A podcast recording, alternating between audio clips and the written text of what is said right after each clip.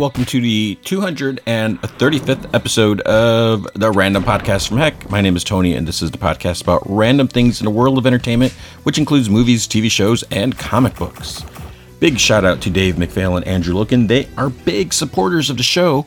You can be a supporter by going to patreon.com slash gman from heck any amount you can commit to will be awesome. And if you commit at the Rick Jones tier or higher, you get access to the secret podcast from Heck, which is an additional 30 minutes of podcast entertainment every single week. I just recently discussed all the different live action Resident Evil movies, the Milla Jovovich, the Paul Anderson, whatever, Paul W.S. Anderson movies. You can hear about all the six of them and more uh, I'm going to start going back into some like retro cool comics to lighten things up a little bit. But if you can't commit to a monthly commitment, you can also help out by going to ko-fi.com slash heck and you can buy me a couple virtual cup of coffee or three.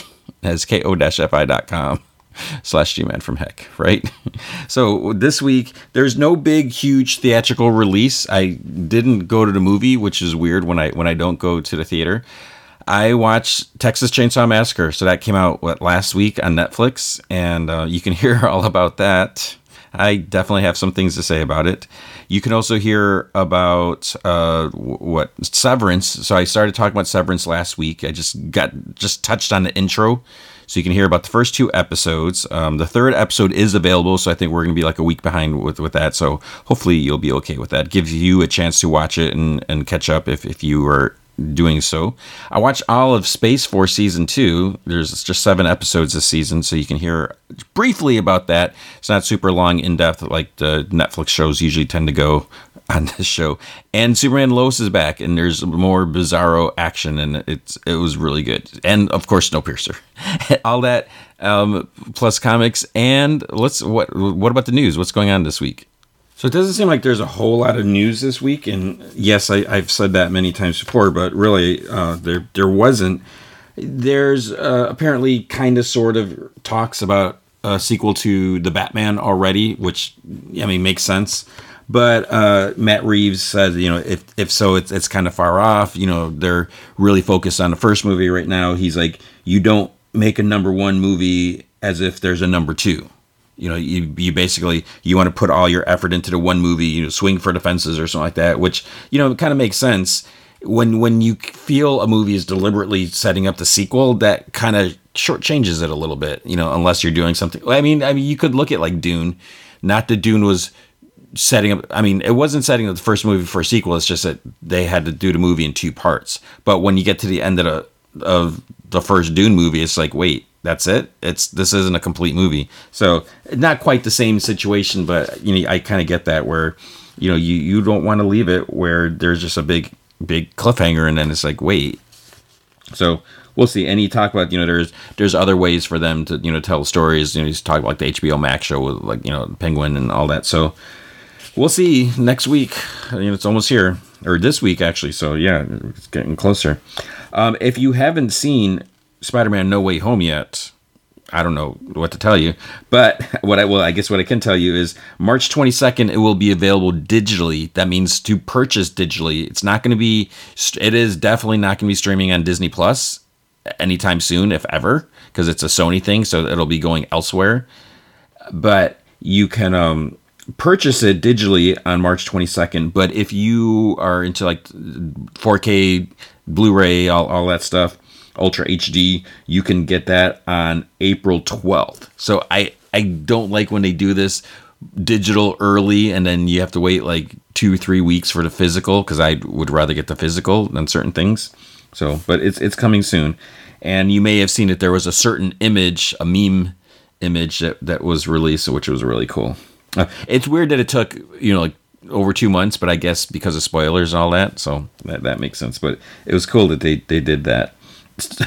Tom Welling still kind of talking about this animated Smallville movie, which no one, you know, Warner Brothers or CW haven't, they're like, they haven't said anything about it. So Tom Welling and they keep talking because first he mentioned on a cameo, like someone, you know, the cameo where you can pay a celebrity to record like a video for yourself or someone else. So he mentioned it just casually uh, at Vancouver um, or Fan Expo Vancouver, he was talking about it and he was saying that, that yeah they want to get the, the cast they want to you know tell every, you know to continue their stories.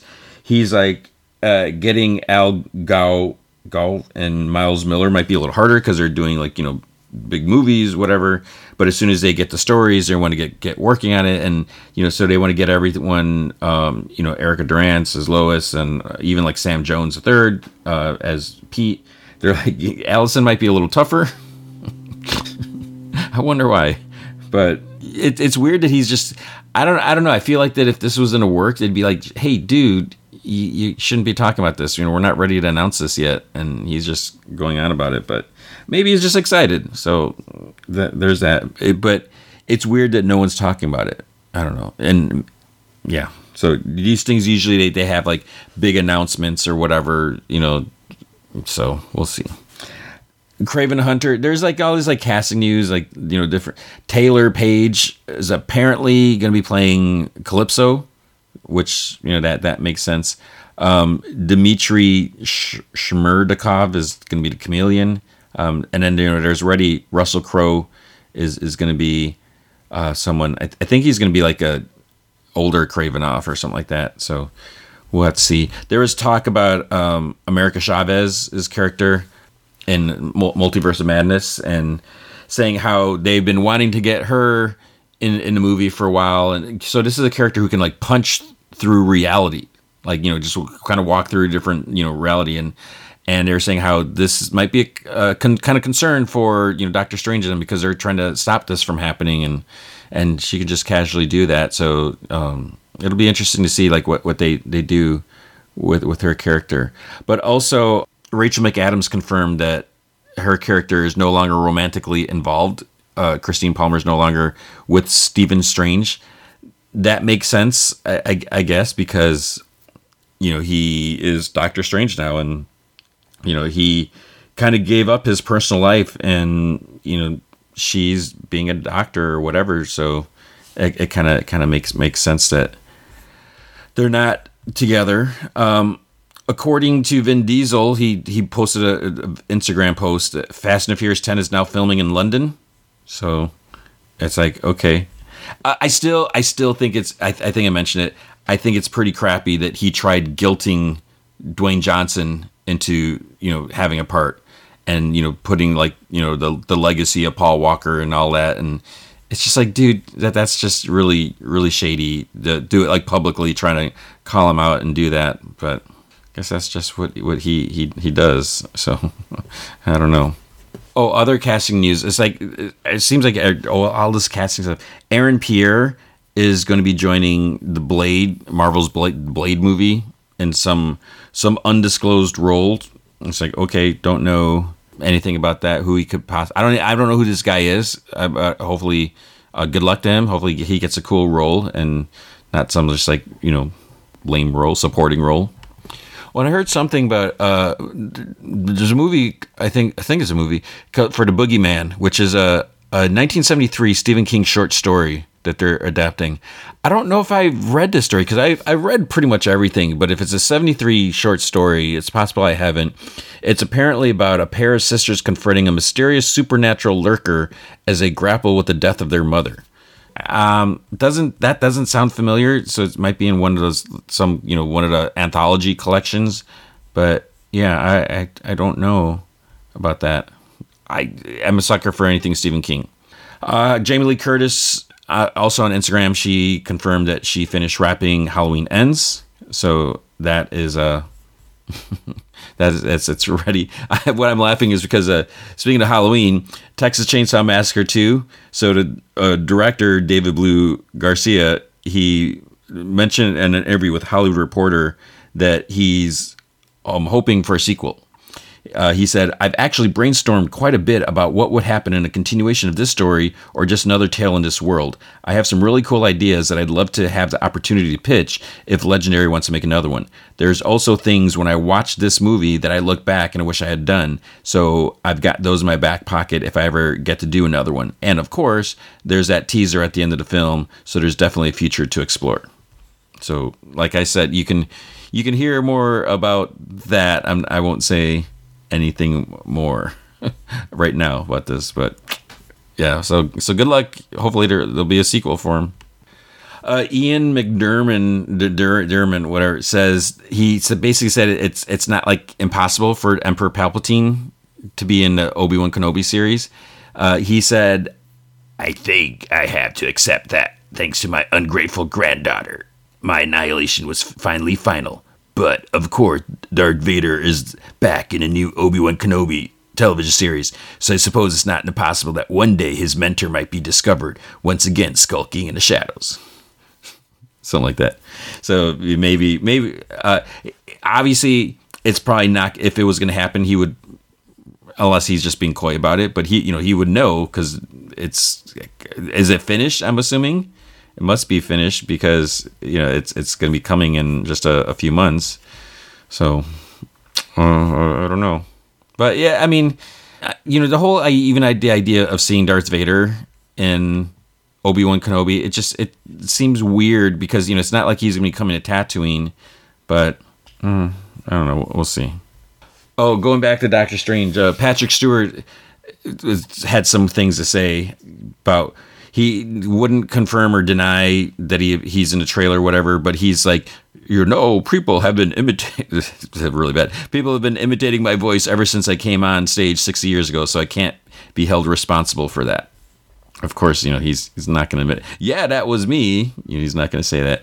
But it's it's funny that I'm seeing all these things like Patrick Stewart confirmed, but Marvel is ditching Hugh Jackman for a new Wolverine, and it's it's again it's those hate articles that they're, they're really just trying to stir things up. It's like if so, there's a rumor of Wolverine appearing, and if they do, Hugh Jackman has made it clear. He's like, yeah, I'm I'm kind of done. I don't really want to do the whole workout. It's like an intense workout regime. He's like, I'm you know I'm not a spring chicken, and you know he he was jacked up in in was he jacked up in Old Man Logan, but you know definitely Wolverine three. So he's he doesn't want to do it, and it would be weird because you know that was supposed to be the final thing, while fans, including me, would love to see you know a Wolverine and Deadpool, you know, some sort of crossover battle or something, you know, with Ryan Reynolds. But it's I think he's he's just like you know Logan. That was it. That was the end. So let, let's just let it be. So people just trying to stir things up. It's just ridiculous. Uh, Brie Larson has mentioned that the Captain Marvel sequel is bonkers. You know, she says that uh, she, she's talking about the director Nia DaCosta. She's saying how it's like an honor to work with her, and you know what talent she is. You know, she feels like she's a future. And she says that you know when I read the script for the first time, I couldn't believe what I was reading. I was like, "This is bonkers." And this is the thing I love about Marvel is that they continue to reinvent. They continue to do the thing that you would never think would be possible for these films, and they're not afraid to go there. And then uh, some Peacemaker news, not really news. Uh, there was a, a 10 minute gag reel that was released by James Gunn. So if, if you're hankering for for more, uh, you, you can you get that. And um, also, I this I didn't mention this uh, last week because I didn't know about it. But apparently, Marvel filmed the scene in the finale. I don't think I talked about this. I know I, I mentioned a couple of people, but um, it was the end scene, the big uh, cameo scene, or whatever. James Gunn, I, I, guess it was filmed while they were doing Guardians of Galaxy three, and he's like, it's like, yeah, Marvel was really cool to you know to, to do that, and um, but he's like, it was kind of like a returning the favor because Warner Brothers filmed, uh, I forget the character, the actor's name, the guy who played Murn. They filmed his uh, his audition tape for for Guardians of Galaxy. You know they're like yeah we'll do that. So they were cool. And so I, I like that the idea that Mar that you know Marvel Studios and Warner Brothers are kind of being cool even though they're, they're competing but they're totally different things. And the fact that you know you have James Gunn brilliantly working for for both of them you know doing you know things that fans are, are loving so I, I think that, that that was cool oh and there's this other thing I love James Gunn sometimes he just he gets right to it so uh I guess to call him out, giant freaking robot. They they posted a tweet and they have posted some things on that I've seen. I don't. I've never really visited their site. I don't think I. Maybe I have, but sometimes their posts show up in my my new Facebook news. I don't know where Facebook why it selects these certain outlets like like site whether it's by cookies or whatever. It's not pulling sites that I've actually gone to. So it's putting up all these other weird some sites I've never heard of. You know, which that does I'm you know I I'm just a I I'm not everywhere, but sometimes it's like it, it seems like where's a confirmation in this? It's not official. But anyways, so they they tweeted uh, Bane is going to be part of the Peacemaker second season, likely as one of the primary antagonists. So it's like, and then there's like a link, you know, so this a, on Twitter, and there's a link to exclusive, you know, they heard this first. And then James Gunn quote tweeted it, not shying away from it. He's like, Don't you know by now to make sure of this stuff before posting? This is bull poop. No one knows what's coming but me, and even I don't fully know.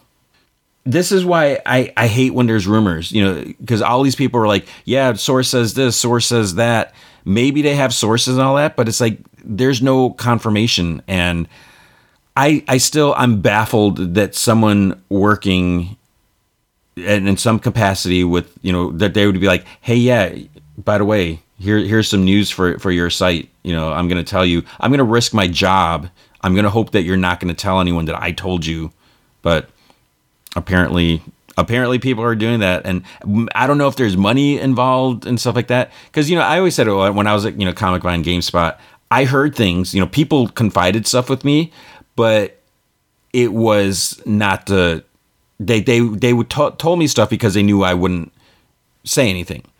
Because you know as soon as if in, in that situation as soon as you say something that trust is gone and you know I, I would never do that. And i yes i can keep a secret. And the same thing you know a lot of times uh, we would get embargoed news. It's the same thing you know here's like big important stuff like holy crap. And you know it, it's awesome when you get to you get to know about it ahead of time because then you can prep your article and, and be ready to go. And then once the, the green light is lit or whatever then boom there there you go. And everyone you know reports on the same thing because they all have the embargo news. But getting these like insider stuff and I, I, I would feel you know, unless someone can see, I don't even think I know if I would do that. I, I just didn't think it would be weird if someone's like, hey, by the way, I'm working on this. You know, if you want to post about this, I just, you know, there, there's one thing. Yeah, you don't want to like kiss the butts of the studios or whatever, but I would imagine if if you're posting, you know, secrets and whatever, that they're not going to be too happy. But I guess it's also like, you know, I know at where I'm at now, I'm not getting invited to any premieres or anything like that. You know, I'm I'm not, you know, I I've taken a step back as as far as being a smaller fish now instead of you know a medium sized fish. But I still don't think I would. I don't think I would post or talk about anything because it, it just would seem. It just seems wrong. Maybe I'm just just naive or a dork or whatever, but I don't know. But what I do know is that that is I guess that's it for the news for for this week. So not not too short. I managed to to ramble and drag it on for a bit. Okay, with comic books at Image, we had Deadly Class 51. So this was a this was an interesting issue because it so I, what I hate is that we're we're at the we're near the end of the series. We're very close. I still don't know. I thought I knew what when the last issue was. Uh, I thought I found it, I figured it out last month because last month I thought that that I thought issue fifty was the last issue. Thank goodness it wasn't. But anyways, this one we we get to see like Marcus in action, like on a mission, and um, he you it's kind of a spoiler, not really a spoiler, but you can see on a cover someone else is going to be showing up and it was just really cool to see. And even this this part right here, seeing Marcus, you know, we we saw so much of him like starting out at the school, you know, school for assassins as like a teen, and just kind of like this, like you know, teen with the attitude type of thing and everything. but it would be so cool just to explore more of this this time period and just to see him after the fact and like what he's done and you know, it's just it hasn't been a pleasant life. It looks like for him, but you know, it would just be so cool to see this. And and I guess you know maybe I'm I'm just selfish. You know, I would I just would love for this series to have gone on and on and on, and you know, keep going. But we we have that so. This is a series is like I can't wait to you know read this all over again from the beginning and and it's just it's such a such a great great series and I just I can't get enough of it. Then we have a Department of Truth 16. This issue, you know, so I, I love the series, but I have to say that something about this this issue in itself didn't quite do it for me, and it kind of jumps back a little bit, and we see you know Lee Harvey Oswald, and we're we're getting some answers, but there's a lot of like trippiness going on. So the art, you know, we have art by Alison Sampson here, who's kind of like guest guest art, I guess, and it's very trippy and and just really, I guess, shows like the situation stuff like that. And I don't know if that was just like more of a distraction for me and just trying to to, to sift through all the visuals and and just like all it like what is going on and just it's just I don't know. I, I I'm sure at the heart of it, it was an important issue, but it, it, it was just I wasn't quite feeling it at the moment. I don't I don't know what it was. Maybe I needed to be like tripping or something like that to enjoy it a little more, but something about it just just didn't quite work. So but like I said, if, if you are reading the series overall, there's there's some answers, and I don't really want to spoil anything about a certain lady with um X's on her eyes. Then we have Gunslinger Spawn issue five. This is the other theory. So I, I, mentioned, I think I mentioned King. I think King Spawn was last week, but Gunslinger Spawn. I don't really know anything about this character. I know he's a separate character, and and I, I'm curious to see more. Um, but I haven't read any of these issues either because I'm I just feel like it's it's going to be just confusing and everything like that. But I'm really curious to see like what the deal is with this character, and I know I should just dive in. And you know, with Brett Booth being involved, you know that should be reason enough there. And uh, looking at the synopsis for this issue, the return of the new and more powerful clown clown continues. I don't know what I was going to say, clown clown. So I'm really curious, but I guess maybe not curious enough to actually. I, I should read it at, at some point, but we'll we'll, we'll see. Um, then we also had Supermassive. Um, I started reading this. So Supermassive is supposed to be, according to the synopsis, the superhero crossover event of 2022. It has Radiant Black. He launches his first ever crossover event with the Image Comics debut of Inferno Girl Red and the first appearance of Rogue Sun. The future of Image superpower universe is here. I started reading it and uh, now uh, reading this the synopsis if, if, this is a debut because i was like when i was reading it i'm like who are these characters? Like what what is this? Is is this a crossover with something? Because i knew it was, it was crossing over with something. And i thought is this just something that i haven't read yet? It's like am i supposed to know who this is? Am i supposed to care who this is? And then i just stopped after like like the first or second page because i didn't know who it was. And i was like maybe this is a crossover something that i just don't know what it is but uh, if it's the the debut of these characters, and maybe I should go back and, and check it out. But you know me, I, I just feel like I've been getting not not necessarily like fickle, but just I just don't want to spend time reading stuff if if it's not catching my attention. And and I don't know if it's you know again just me getting older and you know get off my lawn type of thing, but I'm I'm looking at you know my, my time is limited. You know i'm i'm stretched out as it is you know trying to read all this stuff. And and i know i or i it's not that i have to do it but i feel like obligated to cover this stuff for you guys and gals. But it's it's also at the same time it's like i i can't just use my time if it's not going to hold my interest well, well i mean it's something i need to work on but we'll see. At um, IDW, I did read GI Joe 289. So I've been talking. If, if you've been listening, you know I've been talking. I was like, man, I want to get back into GI Joe. I want to get back into GI Joe, and, and I keep keep saying it's like, well, I got to read this this big event and this and that and everything. I was just like, okay, I'm just gonna do it because I, I read the synopsis for this, and it sounded like okay, it's not in the middle of a big massive story arc. So I was like, I could just check it out. So what it says is one is a former Cobra operative turned Joe after being implanted with the memories and skill of the original Snake Eyes. That right there, I'm like, what? So I, I'm, I totally don't know who this character is. Uh, the other is a former victim of child trafficking who is possessed of a unique set of strategic and war fighting skills and who have become the Joe's deadliest secret weapon. Together, they are an awesomely dangerous force to be reckoned with. Um, it's Dawn Moreno and Agent Helix. I mean, it, it's weird that like one character's name is Dawn Dawn Moreno because they're calling her Dawn, and everyone. I'm just so used to everyone having these weird, you know, GI Joe code names, and I guess Scarlett isn't. I mean, whether whatever, but that that's not her real name, right? What's her real name? Is her name Shayna? Shay? I can't remember. But anyways, I saw I read this issue and it's um it it was interesting because there which is actually it's interesting but it's also um there's some silliness going on. So Mindbender and this this other girl uh, I think he's called her Laura at one point. I, again, I haven't been read GI Joe in forever, so I'm, I'm so out of it, but I'm trying. So they're going to meet with this dude. There's like these cyborgs that are working on like battle bots basically for them, you know, soldiers.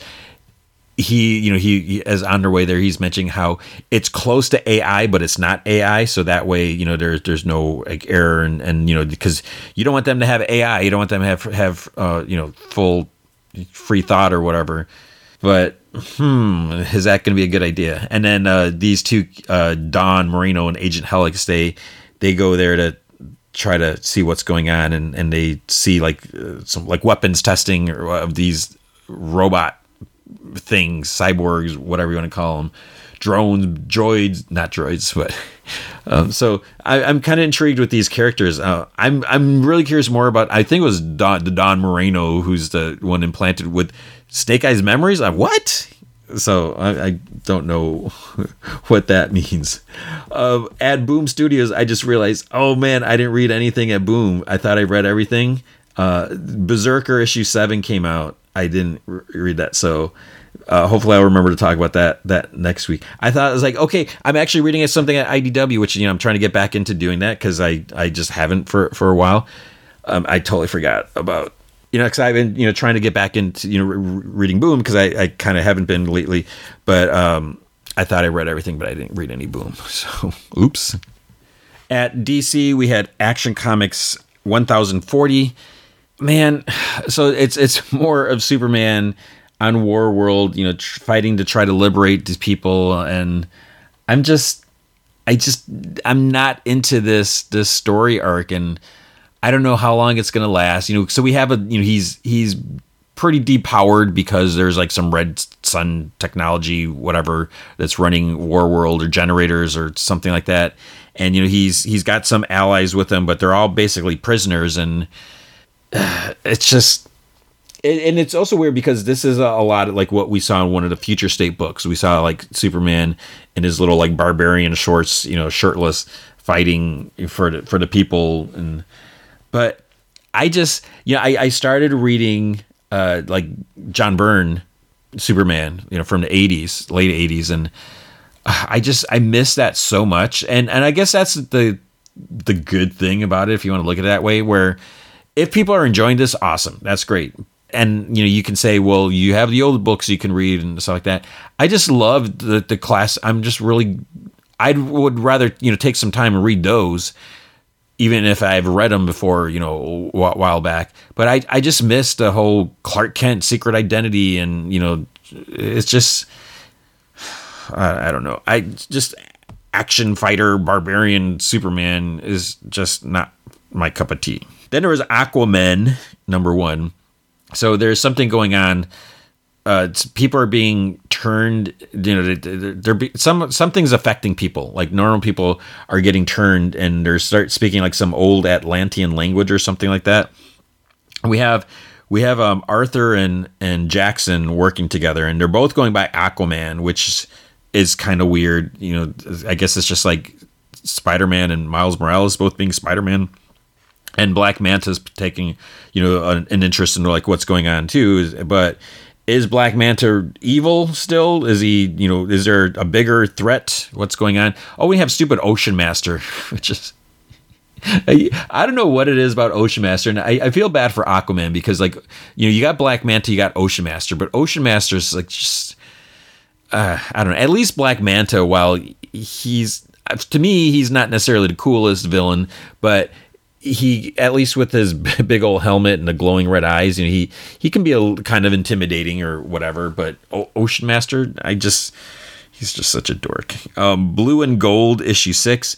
So we have this queen from this other, you know, planet. She's claiming that her people have claimed Earth like years and years, you know, thousands of years ago as part of their empire, and so she's saying that you know she's the queen of the Earth or whatever. So and Booster and and uh, Beetle they they've been taken, and now it's at the point where they're like, okay, you two must fight to the death, and the winner gets to be part of her harem and, and stuff like that. And they're like, no, we're not going to fight. But then one, one, I won't say who, one of them gets like mind control to fight the other. And meanwhile, we have Rip Hunter. You know, he's he's trying to figure out you know how he can help, and and you know it's it's back to you know with Rip being secretly Booster's son, which is kind of interesting because I don't know if that's like something that was revealed within the last 10 20 years. I'm, I'm trying to think about when i first read about it but like 10 15 years. So i, I like that idea and the fact that i don't think booster did booster ever find out? Because you know he wasn't supposed to know and you know i'm, I'm really curious about rip hunter's role now you know as, as this i don't think they're calling him a time lord. I forget what they're calling him. But it's it's interesting like what is his role now? And and you know does he have any responsibilities? You know can he go about time or is he you know being monitored in any way? And the fact that you know he he says like you know no one can know about his his parents or because then that puts them at risk because then his enemies might go after them to try to stop Rip. Um, and then there's a, there's a question of who is Rip's mom, and I don't know if that's something I, I, I should look it up. I mean, maybe we know. Uh, I'm wondering if it's I forget her name, just the lady that's uh, also in this issue that, that knows Booster. So I'm, i I feel like she's his mom, but you know she doesn't know it. We'll see. Um, DC versus Vampire issue five. I love this comic so much, and it, it's it's so bizarre. I'm not a big fan of these like out of con. I mean, there's something to say about the out of continuity. You know, I, I would rather the book. You know, I I want to know where the book stands. You know that st- uh, stupid continuity is such a distraction for me. You know, I I'm I'm really need to know if you're going to say this book is out of continuity, just just make it clear.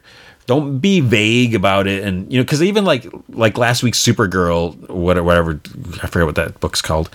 Uh, is that in continuity? I mean, it, it could be. You know, it, it, it makes sense, even though parts of it kind of don't really feel like it could be. You know, her behavior in some ways, but anyways, with uh, DC versus Vampire, clearly out of continuity. The nice thing about that is anything goes. You know, we're, we're talking heroes being turned, heroes and villains being turned into literal vampires, and you know, people getting killed, and and by being out of continuity, you can do all that. So it, it kind of gives a, a little little free free reign there. But James the fourth and Matthew Rosenberg, you know, they're doing an awesome job here. And we have Otto Schmidt. I just I love Otto Schmidt's art and colors. It's just there's something about it, just the way he depicts each of the characters. It makes it look so easy and it's just it just flows on a page. And I just I just really, really dig this this story. And it's I'm I'm just so surprised. To me, because you know we had Batman Black Rain. It's like oh you know Batman is a vampire. That's cool, and it you know it was cool so then when it's like oh DC versus vampire, it's like is this supposed to be like you know DCeased or you know Marvel zombies? You know, it's like here we go again. But there's something about it where maybe it's not necessarily the freshest concept, you know, to, to vampirize. Is that even a word? to turn characters into, va- but it's it's it's working. I don't know. There's something about it, and I, am just digging this this this comic so much. It's so much to the point when so this is a 12 issue series, and I, and I'm c- kind of hoping that they're going to do a, a, nice, sweet hardcover when this is over because I kind of want to get the hardcover cover. I haven't really. I think the last hardcover I got was Three Jokers, but that's that's what it is. It's like it has to be something like really cool, and then I'll, I'll, I'll definitely pick it up even though I'm mainly read digital these days. But I, I just really, there's something about it. Then we have Deathstroke Inc. issue six. So Deathstroke is is trying to take the, the over this uh what was it Did they trust i forget what the organization was called now he's like going to be leading these villains and you know he's talking to black canary about you know writing the line between good and, and bad you know he's tried both and he's not really sure what he wants to do and everything like that Um, I will say there's one thing, there's one character that pops up here that might be a spoiler from another book that's also out this book. I mean, not, not it's not a spoiler for the issue that comes out this week, but for a character that appears in this other book related, possibly related to Deathstroke. It, it seems like, hmm. So I, I won't spoil that in case you're reading it or not reading it yet or soon to be reading it.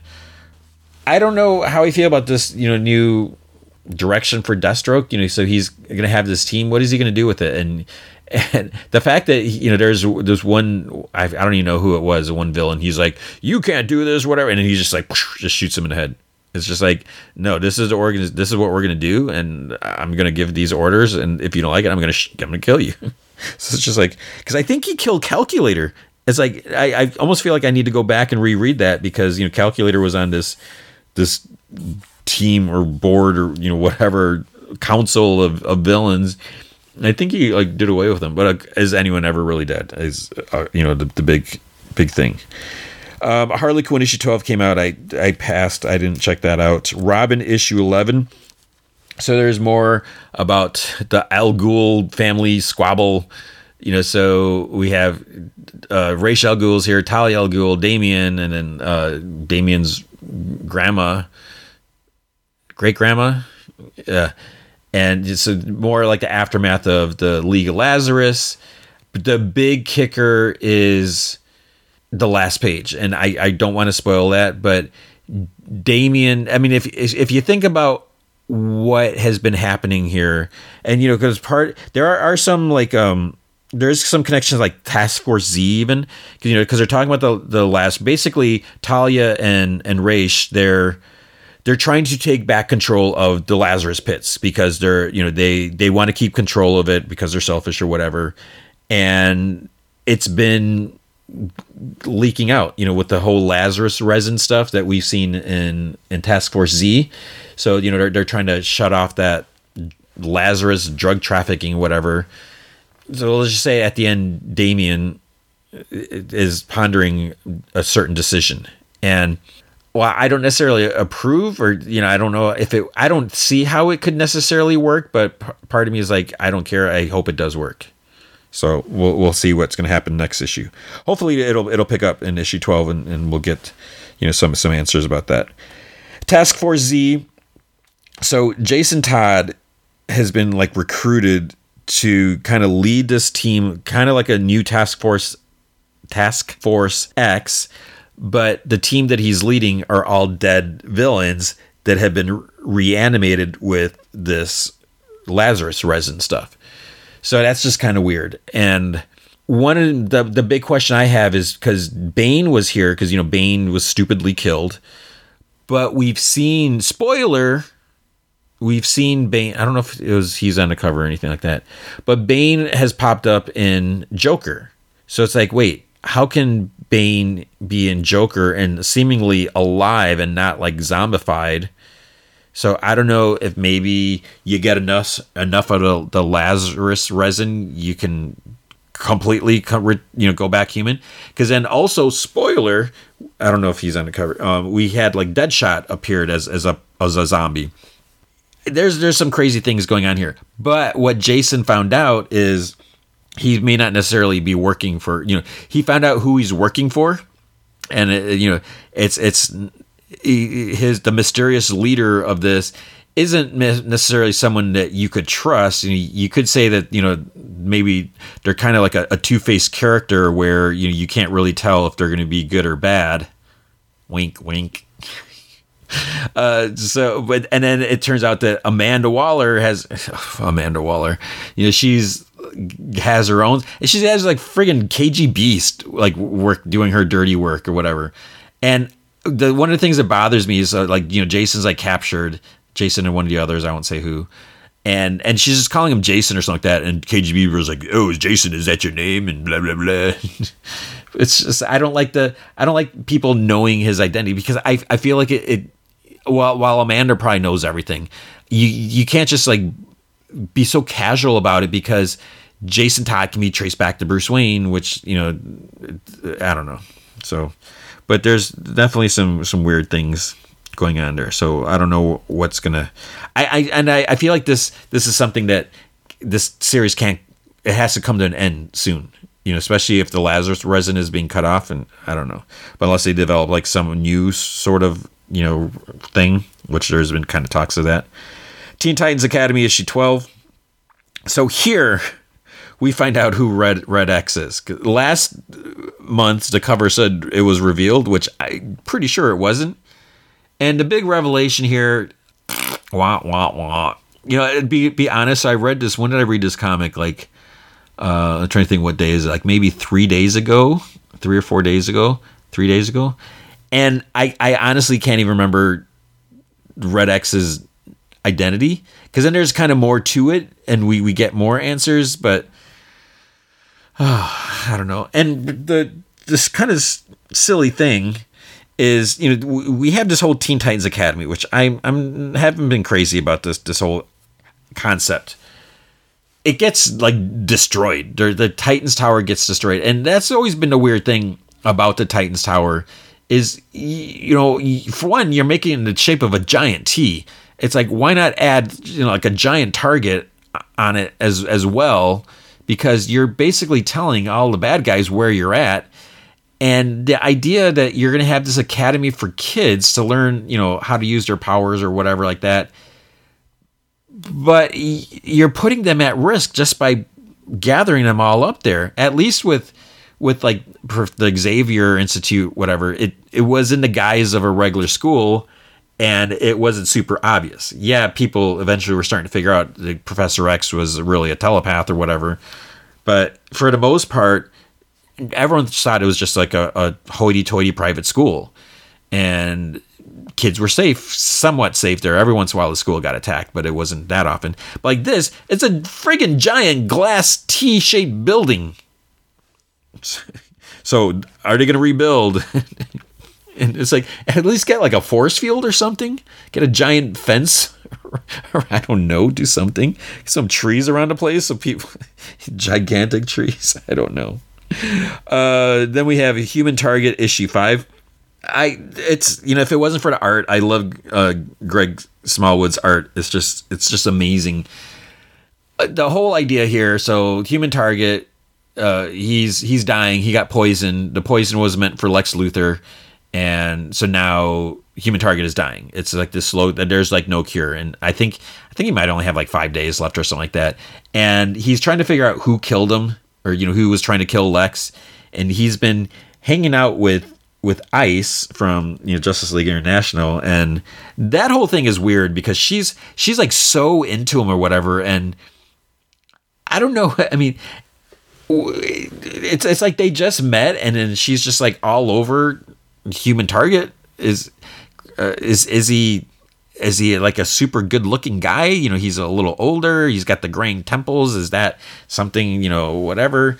But it just seems like I, I don't know. Is like is it really her? And then then we get these like these weird scenes where you know because like they're lying in bed and then it shifts where it's like someone else like you know a spoiler like martian manhunter is instead of uh, Christopher Chance instead of human target but then there's someone else instead of I. It's what?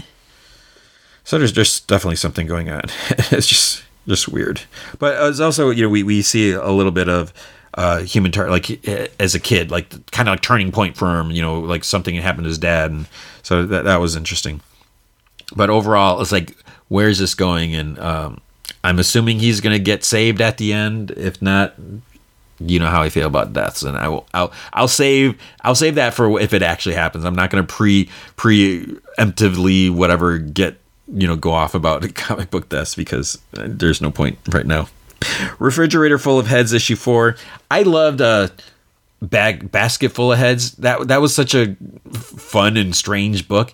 This one it just feels like it's been more over the top. And and maybe you know when we had a, a giant severed animated shark head that's still alive because so basically you know if you get your head chopped off with this magic mystical axe or whatever it stays alive.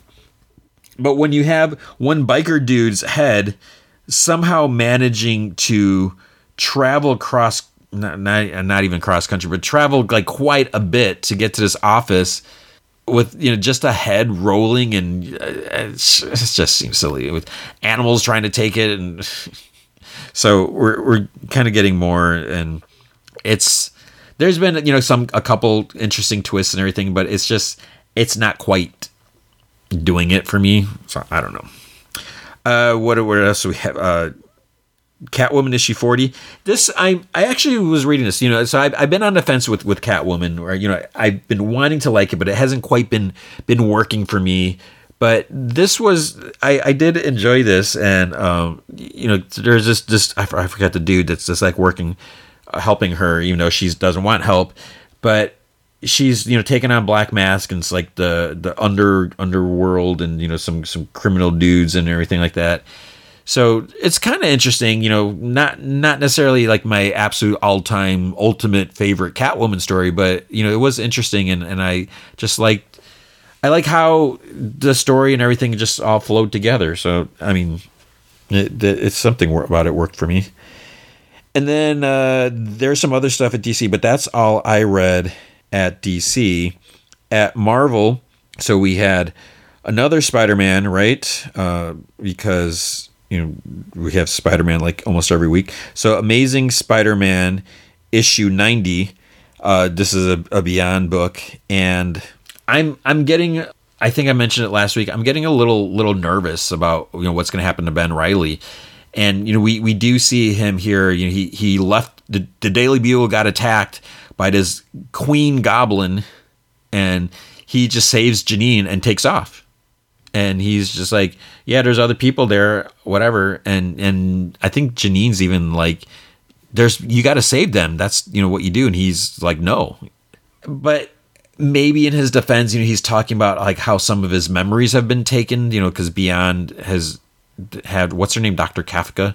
Had, you know, maybe do some, you know, maybe something has been done to him, so maybe he's not as hero heroic because of that, which that's stupid. But I don't know and is and Spider-Man is, is, you know so he's fighting Queen Goblin. And and it's funny he actually makes a reference to Goblin Queen. He's like I think the X-Men have a scarier queen you know whatever. So yeah they're they're they're fighting and then um are Ben and Peter you know are they gonna team up? Are they gonna fight each other? What's gonna happen? So I don't know where this is gonna go but I feel like things are gonna go bad for Ben and at, at the end of this, and I, I'm I'm just worried that I'm gonna be like really ticked off by like the the press release that came out like two weeks ago. So we'll see. Then we have Ben Reilly Spider Man issue two. So this is J.M. DeMatteis and David Baldeón. So this is kind of like a flashback uh, back when Peter and Mary Jane went to Oregon, and I think this is when Ben thought that he was the real one and Peter was a clone. I don't know if they I forget what they said in the last issue. But he's on Earth or not Earth. he's in New York City. Oh my goodness, on Earth. Didn't I just like start this podcast not that long ago? Oh man. But then like what happened in the last issue like Scorpion attacks his apartment and is like he wait, how does Scorpion know that Ben Reilly is Spider-Man or Scarlet Spider, you know, basically would think it's Spider-Man here. And you know, there's been no mention of it after. It's like, wait, what? Because the whole thing, and this is what what's what's concerning me about like with the Beyond stuff is like like everyone knows that Ben Reilly is this other Spider-Man. I just think that that's I I, I don't know. I I don't like that. And while Ben Reilly is different than Peter Parker, and maybe maybe that protects Peter Parker's no, but they they know that there's another Spider-Man out there. So if they can put two and two together, people may not know that Ben and Peter were like brothers for a time before he was stupidly killed by Green Goblin and turned to dust way back when. But I don't think people should see his face because I I also think if people kind of figure it out, it's like, hey Ben, you look just like Peter Parker, but you have blonde hair. I mean, I think while on paper changing the hair makes a, a big difference, but if if like I dyed my hair blonde, everyone they'd be like, Tony, what the heck are you doing? And but they would know it me. It was me. It wouldn't be like like, hey, who are you? I just I'm trying to imagine myself with blonde hair. I don't know if I can do it. I, I mean, I don't know if I can imagine it. I definitely, I couldn't do it. Oh, Tony Riley, the G Man from from the L'Oreal or whatever. I don't know. Black Widow issue 14. Uh, I love this book. It feels like when was the last issue? Let me look this up. So last issue came out January 5th. Okay, so it's been a little over a month. It feels like it's been longer. Maybe it's just having withdrawals or whatever. I just can I just say how awesome Kelly Thompson is as a writer. I, I just love her, her her writing. I like pretty much everything she does, and uh, I know she got a lot of flack for a while, and I, I hope that that's over with. The, the the dude bros, whatever. Just just like get over it, whatever. She's an awesome writer, and if if people have a problem with it because she's a woman writer who's like kicking ass writing really good superhero comics who cares i mean that i should applaud that i mean that, that's awesome I, I just I, I think she's I just love what what she's doing. And I love this book. And I, I love Black Widow. I, I, I just think it's it's really good. The art uh, Elena Casagrande is, is just really good what I don't like is this living blade dude, and what I don't like about him because he's he's kind of a formidable form, formidable villain, and I don't like that I had to say formidable, and I'm having a hard time saying formidable. Formidable. He's a formidable villain. Yeah, so uh, Black Widow's trying to because they're, they're, in the middle of this mission at this like ball gala thing or whatever, and things aren't going so well. And then you got this living wep- living blade. Did I say living weapon? Living blade. Last time, you know, last issue we had like the flashback where she first fought him, and, and she barely ma- managed that, and she's just like, I don't think I'm gonna be able to survive this, dude. And um, oh, that last page. Um, that, that's all I'm gonna say.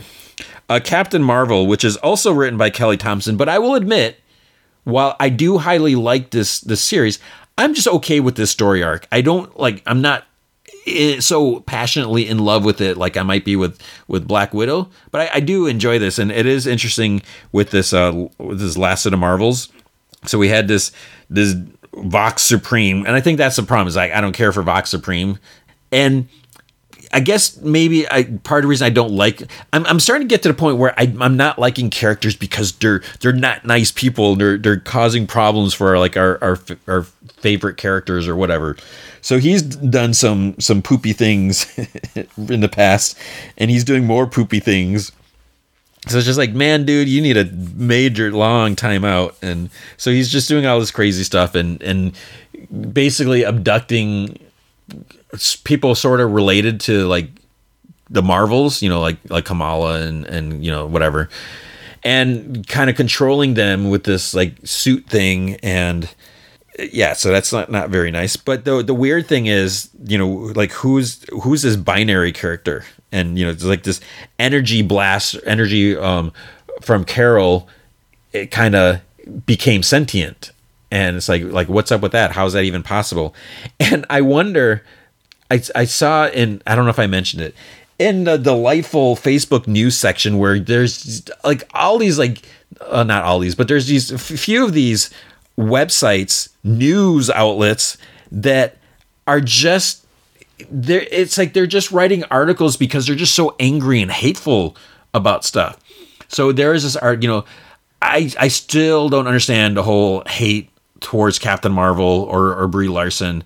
I enjoyed the movie. I enjoyed the character. I I like the character. I've I've liked you know Carol Danvers for a long time. You know since she was Ms. Marvel, and you know I I there's always been you know something kind of interesting about her. You know not like my all time favorite character, but I've always liked her. And and you know her mo- moving up to being Captain Marvel, you know it's been cool and everything. So what am I even? Where am I going with? Oh, so there's this article about how I, I, I didn't click on an article. I refused to click on the clickbaity hate article, but it was basically saying something how Marvel Marvel Studios maybe or I don't know if they just said Marvel because you can't say Marvel Studios because it has nothing to do with Marvel Studios. But by saying Marvel, people will assume they mean Marvel Studios. That Marvel is trying to get rid of, trying to bench Captain Marvel by bringing back Binary. It's like uh, no, they're two completely separate characters. One is like an energy being, and the other is like the actual person. So it, that's just seems so stupid to try to do this and. I mean, maybe it, it works for them. Maybe, you know, maybe people click on it and they're like, "Yo, yeah, this, they should do this." You know, get rid of Captain Marvel because, bleh, you know, just like there's so many of these these articles. Like I saw this other article um headline. It's like Marvel releases Ghost Rider trailer. So when when you see that, you're like, wait, what? There's gonna be Marvel's doing a Ghost Rider movie or TV show or something. I gotta click on this because you know there's been rumors about Norman Reedus being. I think those are still rumors. I don't think there's ever been anything like that. So if you see that headline, even if it has like comic art as a thumbnail, you see like Marvel, you know, Ghost Rider trailer. You're gonna want to click on it, but no, it was a trailer for the Ghost Rider comic, which I'm gonna talk about in a little bit they were sometimes Marvel Comics releases trailers for their books. Anyways, I'm enjoying Captain Marvel. so you should be reading Captain Marvel. Issue 36. You know, how many books get into the 30s? And it, it's good that, you know, this is happening. Carnage Forever. I hate Carnage. I actually flipped through this book. Uh, I was like, I was like, I'm, I'm not even gonna get this book. I, I don't even look. I stupidly did it, and it's just, I, hate Carnage. I can't stand him. Who do I hate the most? I don't know if Carnage is is the most, but I just cannot stand his character. Oh man, I just just go away. And at, at least Cletus Kasady is sort of gone, but his his DNA or codex or whatever friggin' ugh. Dark Ages issue five. Um, so this this is a I feel like this falls into you know this is Tom Taylor. So Tom Taylor's also doing the the Knights book at DC, which is you know out of continuity. You know things are are different. I feel like this is kind of related to that, and you know sort of related to like DC versus Vampire, even though that's not Tom Taylor. So along with these out of continuities where these could be really cool, just to really explore different things. I'm not loving this. I mean, it is interesting seeing the heroes forced to live in a world where there is no technology and you know try to survive. And then you know now you know Darkseid not Darkseid apocalypse is is doing a bunch of evil shenanigans and you know can they stop him and all this stuff like that. So there's some some cool moments and all that but it's just i, I don't know. And um let's just say nick fury jr gets majorly majorly injured and they're like oh, he's fought so long and everything. It's like, has he really? It's, it's like, yeah, I get that this, you know, time has, has, there has, there's been some time passage, you know, because Mary Jane and Peter have a daughter who seems like she's older than, than uh, Luke and Jessica Jones' daughter, Danny. It's like, how can that, that be when, you know, they've had like a one year old daughter, toddler for like years now uh, anyways, so it's like uh, Nick Fury Jr. hasn't been doing that. He hasn't been around that long. It's like, come on. It's like it's almost like has Danny Cage been around longer than Luke Cage Jr. Hmm. I'm not gonna look that up, but um, we got Deadpool in here also. and and things don't go too well. Oh, speaking of um, speaking of oh, oh okay, there, oh, I almost forgot. There's like this big the, spoiler. We do get Carnage here, but it's not just Carnage. It's Carnage and Venom on the same person. So there's like this massive symbiote thing. It's like attacking, attacks like devil dinosaurs. Like, oh man, they're screwed. How are they going to survive this? But then the big kicker is like, wait, who is this person underneath there? And we do find out, and I, I think that's someone that people would want to know. There's a lot of people that really, really like this character. Hint, hint. Um, so you have that. Devil's Reign, Villains for Hire, issue two. Stupid Wilson Fisk, his Mayor Fisk. Uh, he's superheroes are banned. No superheroes allowed in New York City. But I'm gonna employ this team of of deadly criminal superpowered villains they're going to act as a police. And and there is even a point where there's there's like some some couple of jokers uh, it's a couple not jokers because it's not dc a couple of dorks like robbing a jewelry store. So the thunderbolts break it up and they're like oh i want to steal some you know electro's like oh i'm going to take this for myself. It's like but anyway so we, we have a us agent he's like he came in he wants to you know, join up, which is like, wait, what? He's not a villain. He claims that he, you know, he wants to, he, because like he talks solo with Fisk and he's like, why should I, you know, listen to you? Why should I have you on a team? And he's like, because I didn't vote for you. And he basically, he's saying that, you know, while he's employing uh, these questionable, you know, people, villains, that at some point they're they're going to cross the line.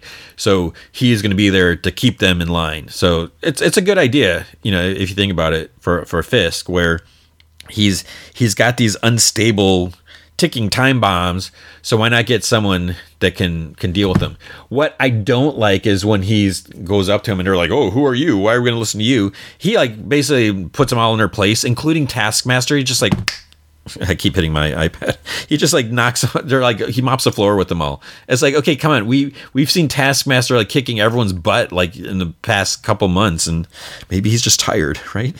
Then we have Elektra Black, White, and Red issue two. I just kind of flipped through this and um, it, it, just it wasn't holding my interest and you know I, I like the idea of you know highlight i feel like these these books i hate to say it but i feel like it highlights more the art than it does the story and you know so it's cool to see like the black and white with the hint of red you know as, as we have these this theme going on but i was like starting to read it and i just i was like yeah i, don't feel like reading it ghost rider issue one as I was reading this, I'm like, what the heck is going on?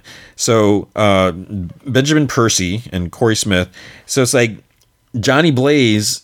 I'm trying. Okay, he was just recently like the king of hell for longest time when you know he defeated Mephisto. Mephisto's locked up in like a casino in like hell hell Las Vegas or something like that.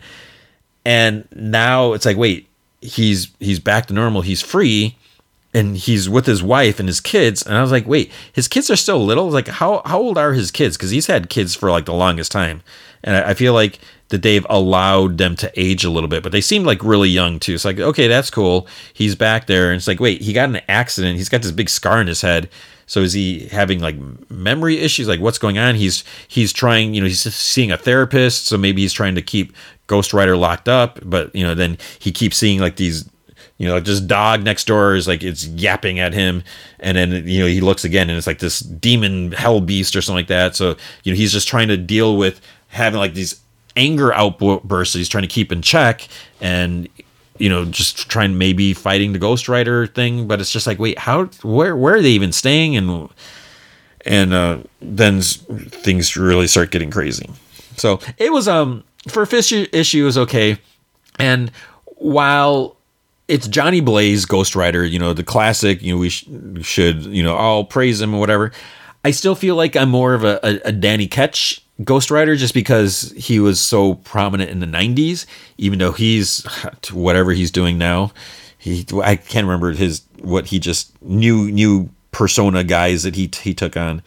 But I, I was, I've never been like the, the hugest Ghost Rider fan. So, but I'll, I'll see where, where this goes. Iron Man issue 17.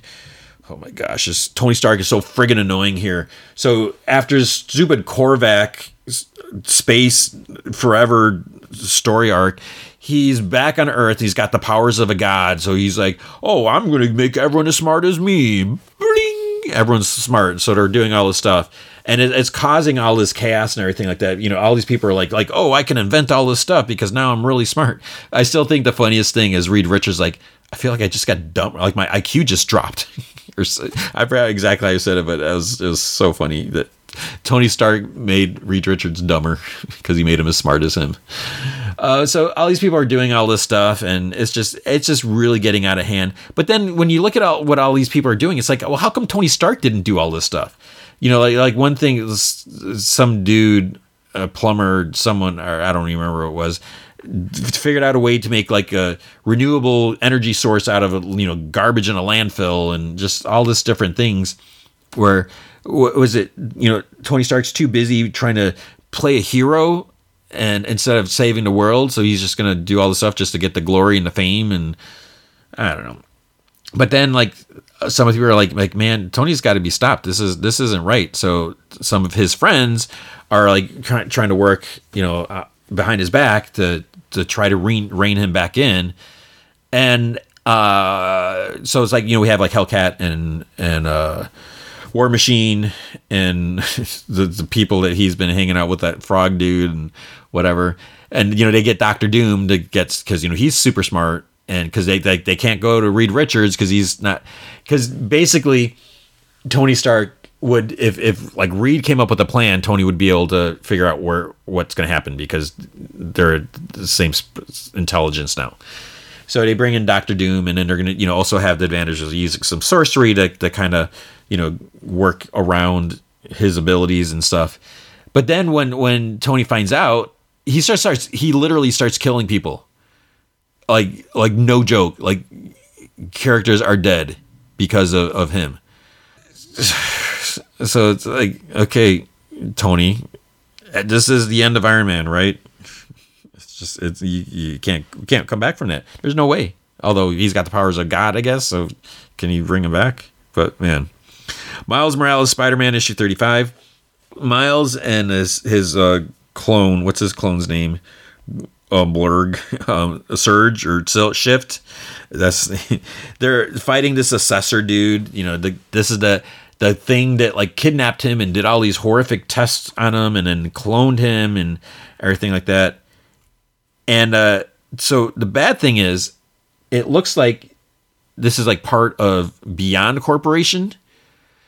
Maybe it's a different division because it, it doesn't quite feel like you know there's like what they're doing here doesn't quite feel in the same level as what we're seeing in like Amazing Spider-Man with like Maxine and and all that. But you know it, it could be with with their involvement in the Queen Goblin. and you know maybe there, there's something to be said here, but towards the end, uh, Miles and and Shift they find this like uh, dimensional like portal thing, and um, spoiler, he's like, "That's my uncle Aaron. He's still alive." It's like, uh, is he really? You you know you know you're looking at different dimensions you know that there's like alternate Earths, parallel Earths, where that could be, plus the fact that you're from a parallel Earth. But it's like just because you see your Uncle Aaron doesn't mean it's actually your Uncle Aaron who seemingly disappeared or, died, you know, however long ago. So he's like, well, I'm going to, you know, he's like, Peter and Ben, they can deal with all this facility here. I'm going to go after my uncle. Never mind the fact that the horrific things that that place is doing and what that represents and there's like one dude who's like, I've been a prisoner here for two years doing what they said, but he's gonna go after someone who might be, and then maybe it's it's just like, you know, maybe it's it's his name is not Aaron but Uncle Jaren. I don't know. It's like it doesn't necessarily mean it's your uncle. It could be some alternate parallel Earth version who is content with what he's doing Miles, get you get rid of your costume. Go back to your other one. Um, Ms. Marvel Beyond the Limit issue three. So, Angry Tony strikes again here. Okay, so there's this, uh, as a summary says, Ms. Marvel has a doppelganger. So there's this uh, this teenage girl named Quarren Quarren and she's saying that she, you know, she's from this other world and her world was destroyed. Somehow she ended up there. She's not really sure what's going on so she started she took on the appearance of Ms. Marvel. Why is she doing all these bad things then, you know, and is is looking for she's confused and scared, but she's doing questionable things. And they all talk to her like Ms. Marvel and her her friends and then they're like feeling bad for her. They're like, "Oh, you know, maybe you just you need a place to stay. Do you need a phone? What the heck would she need a phone for? She doesn't know anyone there. She's from another world that was destroyed or whatever. So she's she's lost and confused. But what what does she have a phone for? Is she gonna like play solitaire on her phone or words with friends? She has no friends. She can't even play words with friends. They're all gone. So then they're like, "Oh, you could stay at, with Kamala," and she's like, "What?" It, you know, it's like Kamala's parents don't know that she's Ms. Marvel's, but they're like, well, she has superpowers too, so you can help her. And uh, and then in the morning, Quarren Quarren wakes up early, and she, Ms. Kamala wakes up. She's like, "Oh, she's gone." And she's like, "Hey, mom, what's for breakfast?" She's like, "You're hungry again? I just gave you breakfast." So she changed again into Kamala and ate her breakfast, and then went hung out, hung out with her friends. And then yeah, stuff happens at the end. It's just like what's going on. Phoenix song Echo issue five. I didn't really care for this. Uh, I you know I was interested in and with like each issue I'm just like losing interest more and more and and the whole idea is because I think yeah that's the other the adversary you know Forge's enemy from the X Men I never cared for him and you know he his involvement and then like uh, Echo's ancestor you know her her mom her parents never met. I think her didn't her mom get killed before she met her dad? So it's like wait how is she still able to do anything? And just makes no sense. And then someone else and I, I just uh, why I don't understand why make Echo I don't understand how Echo is a phoenix. Because I always thought it was someone that has to be telepathic. That's a, I mean maybe not but I mean if they made Wolverine Phoenix in the future somehow like whatever. And where's Wolverine's hot claws? I still want to know. It has nothing to do with this. But Echo, I just, I just don't understand why Echo the Phoenix, and and then then that where this ends. Is like okay, make me some tea or something in the morning, and makes no sense. Shang Chi issue nine. Um, I'm I'm okay. I I guess I'm not super crazy about Shang Chi and all this family drama he has. So stuff with his dad and his evil dad, you know, his evil dad and his mom. His mom's taken by his evil dad and attacking, and he's got his siblings um, the only thing that that's really doing it for me in this issue is Marcus To is doing the art now. I love Marcus To's art, but I'm just I'm just a little tired with this whole group thing. You know that Shang Chi is trying to take over, and just it's okay because you know we're we're at issue nine, and it's it's still him just dealing with this. It's like I want to see something more. I don't know what I'd want Shang Chi taken on, but but now he's just dealing with his dad. It's just like eh, it's enough. Silk issue two. Uh, this this was okay. I, I like uh, the art. Takeshi Miyazawa. I love his art, and um, there, there's with this uh, there's this like Korean witch at this museum that kind of came to life is like doing this stuff like that. So you know there there's a evilness happening there, and um, the the weird thing though is so Cindy Cindy Moon, you know, she's working with J. Jonah Jameson at his uh oh what is this thing called now? Um I don't remember. It's it's not the Daily Bugle, but it's like some other news outlet thing. And it's like he's obsessed with Silk. you know, he's like get get you know get some uh, lead on a story or something about Silk. It's like because I think Silk saved him, but it's like what happened to him being like Spider Man's number one fan once he found out you know Peter was Spider Man and it's like he doesn't care. It's like there's been nothing. He hasn't even called Peter to see if he's okay since he's been in the hospital. And you would think he'd be calling Ben a menace because he knows that's not Spider-Man. Jay Jonah, you're you're crazy. um, Silver Surfer issue two. I forget if this is um, taking place like back in time. I don't think it's like current. I don't know if they mentioned that in the first issue, but it's uh, Ron Marz and Ron Lim. So I mean that just it, it takes me back. You know, I just I remember when I first started, you know, collecting uh, Silver Surfer comics when, when these guys were, were doing it, and I didn't know a whole lot about Silver Surfer, but the combination of the two, the writing and the art, I mean, it just sold me.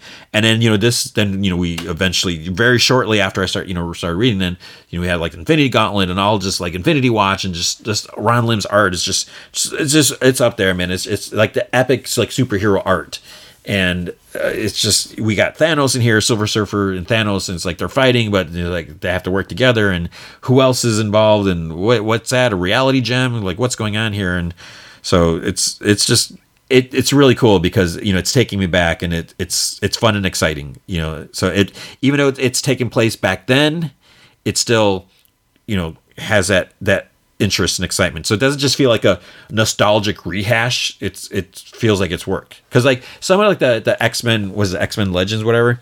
You know, some of those stories are cool when it goes back into the old era and like continues a story that we didn't see. But some of them are just like it. It kind of feels dated even though it's written now. But this doesn't feel dated. Strange Academy issue sixteen things are they're still hanging in there. You know they're, they're trying to limit the use of magic because you know everything's like kind of shaken up with the death of doctor strange and all that. They're going to have their winter formal and you know they're they're kind of pro- trying to get the students not to use magic and stuff like that.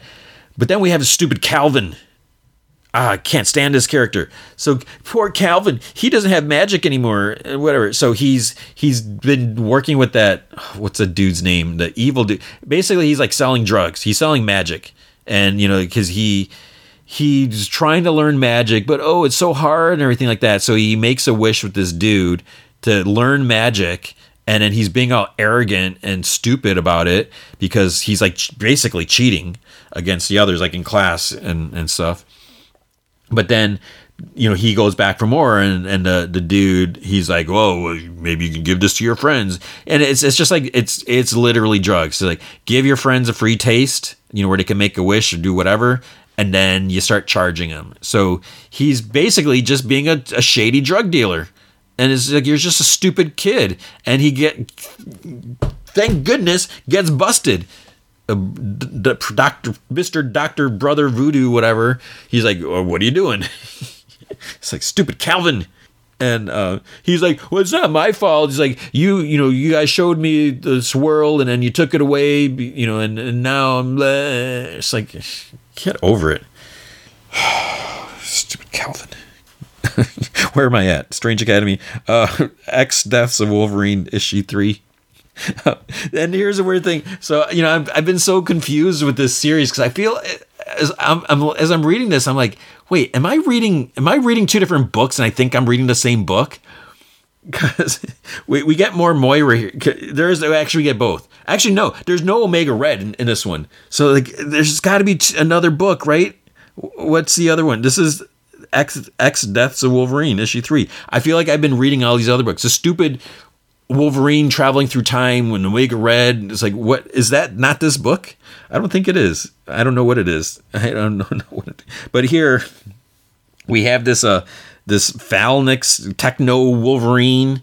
He's like doing some stuff, and, and then uh, Moira just show up, and what it is is this Wolverine is like from the future, so he's trying to prevent something, and and I think he's trying to stop Moira. So Moira knows that because he's coming after him, that means that what she's going to do works, and the whole there's just a lot of like weird confusion, conf- not not super confusing, but just a lot, a lot of weird things going on. So not only does she have Mystique and Destiny like after her, now she's got this this techno Wolverine coming after her, and uh, so you know. She, uh, the, the, other like Professor X finds out there's like there's this techno Wolverines, so let's get you know Laura, you know the other Wolverine, and and to to hunt him down, and and Gabby, you know Scout, she wants to help, and then they get Doc and so I, I I enjoyed this issue, even though I've been like super crazy about the story arc, but yeah, so it's like I I don't know now. I'm not really sure like what Moira is doing if if it's good or not, but we'll we'll find out. Um, but we won't find out anything else this week because that is it for comics this week. Okay, with Snowpiercer, season three, episode five, A New Life. Zara narrates. She's talking to her unborn daughter. She's uh you know, it's she's saying how she's not just her daughter, she's a future. And there's then we see like some flashes of giving birth, so it's like, uh oh, something bad can happen. And she like writes a letter, I think, to her daughter. She puts like a necklace and a card in an envelope, whatever and we see Layton going to check something. There's this little fire in a can, and it's like, wait, was this a trap? There's other explosion. He gets knocked out, so something's going to happen to him, right? And she mentions Snowpiercer, 1,029 cars long. So then it cuts to 12 hours earlier. So that's really not good. Something bad's going to happen. Layton's are talking about uh, this new tradition or something like that. You know, I guess um, people put names on a tree of loved ones or something like that. When the baby's born, they'll pick a name or something like that. Um, then he mentions like the old tradition was used to be to they would name them after the nearest city, and they say this to to, to Winnie, her so her name is really Winnipeg or something like that. The the girl that does like all the running for for everyone. So Alex is still sitting next to Wilford in the hospital in his bed or whatever, and you know she wipes his mouth. He has like this inky stuff from I guess the injection, whatever. I don't, I don't understand how just one little vial of something causing this stuff to, to spit up she hears some arguments outside. Audrey says she's like, "Well, I deserve to see him," and this other like, "You're restricted to third class, whatever. You're banned from the night car, whatever." Then she sees Alex. She's like, "Is he awake?" And she's like, "I know what the suspension drug can do, and he needs me." And Alex like, "He really doesn't." but then it's like, is Wilford like dreaming? You know, seeing all the bad stuff that he's done, or uh, who knows? Josie's getting examined by like the crazy doctor um, she's like poking her back with different needles to test her sensitivity. And like it turns out there's like a new area where she's starting to get feeling but then they're like has it shifted or something like that? Because she's like well my my whole right leg is still numb so you know she's not sure what's going on. You know the whole cold treatment thing that they did to her. Till comes by um, layton and zara. Then uh, zara starts having some pain and her water breaks. So someone calls a doctor. She tells um doctor tells Joe, she's like, okay, off you go. You know, got to get ready for this. They make their way to the lab. You know, they're like Clara Plath and like Winnie's like running. She's like, baby days, baby days. She's all excited. And Layton wants to know why the baby's three weeks early, whatever. And, you know, he's so he's still mad about like the genetic, you know, modification, everything like that when they finally get to the, the crazy doctor's place. Ruth gets dressed in her hospitality outfit um, this dude Tristan. I don't know if we've seen him before. I don't remember. He's this other hospitality guy. He tells her the baby's company coming, so she announces you know the, the good news over the intercom thing because you know she's like everyone deserve they deserve to you know some good news. So kids are are gathered by the tree. Ruth's talking to him how it's been a while since there's been a birth. Um, you know, all the names are up there. They turn on. There's like some like kind of Christmas lights, you know, on the tree, whatever. They turn on, but then whoosh, it starts going up in flames. So this alarm goes off, and you know Layton hears it in, in uh, the doctor's place. So Till talks to Layton on the phone. She's like, "Stay put. The fire department has it under control." And then the other doctor comes in, um, and the crazy doctor's like, "Why is he here?" And and he's like, "Because I called her." Because he's like, "Because I don't trust you." So then um, Layton does, you know, it's it's going to be a while till the baby comes. So he goes to the tree. Till tells him that like the power for the lights was kind of exposed, so it's like someone wanted it to go up or something like that. They decide to go to the night car to talk to Osweiler and, and LJ to see if there's something about alcohol. You know, could, was a tree doused with it or something like that. Um, so that the Ike, alcohol from the till is highly flammable, but LJ says that they, you know, they measure it very carefully. You, know, you can check our records, and Wilford kept a tight ship. Blah blah, you know, all this stuff like that. Ben um, offers to let Josie, you know, kind of drive the train a little bit because he, he says that you know, he's down an engineer and she's obviously kind of bummed about the baby coming and she's like you know i'm happy for them and everything then she's like oh look i'm gonna show you something so she takes like this pin and she like pokes her leg he's like what are you doing and she's like you know i can't even feel that and, you know it's a side effect of the cold experiment whatever ben puts um Sykes. So Sykes, I don't know if I mentioned her. She's like this covert operative. What you know, he trusts her now or anything like that.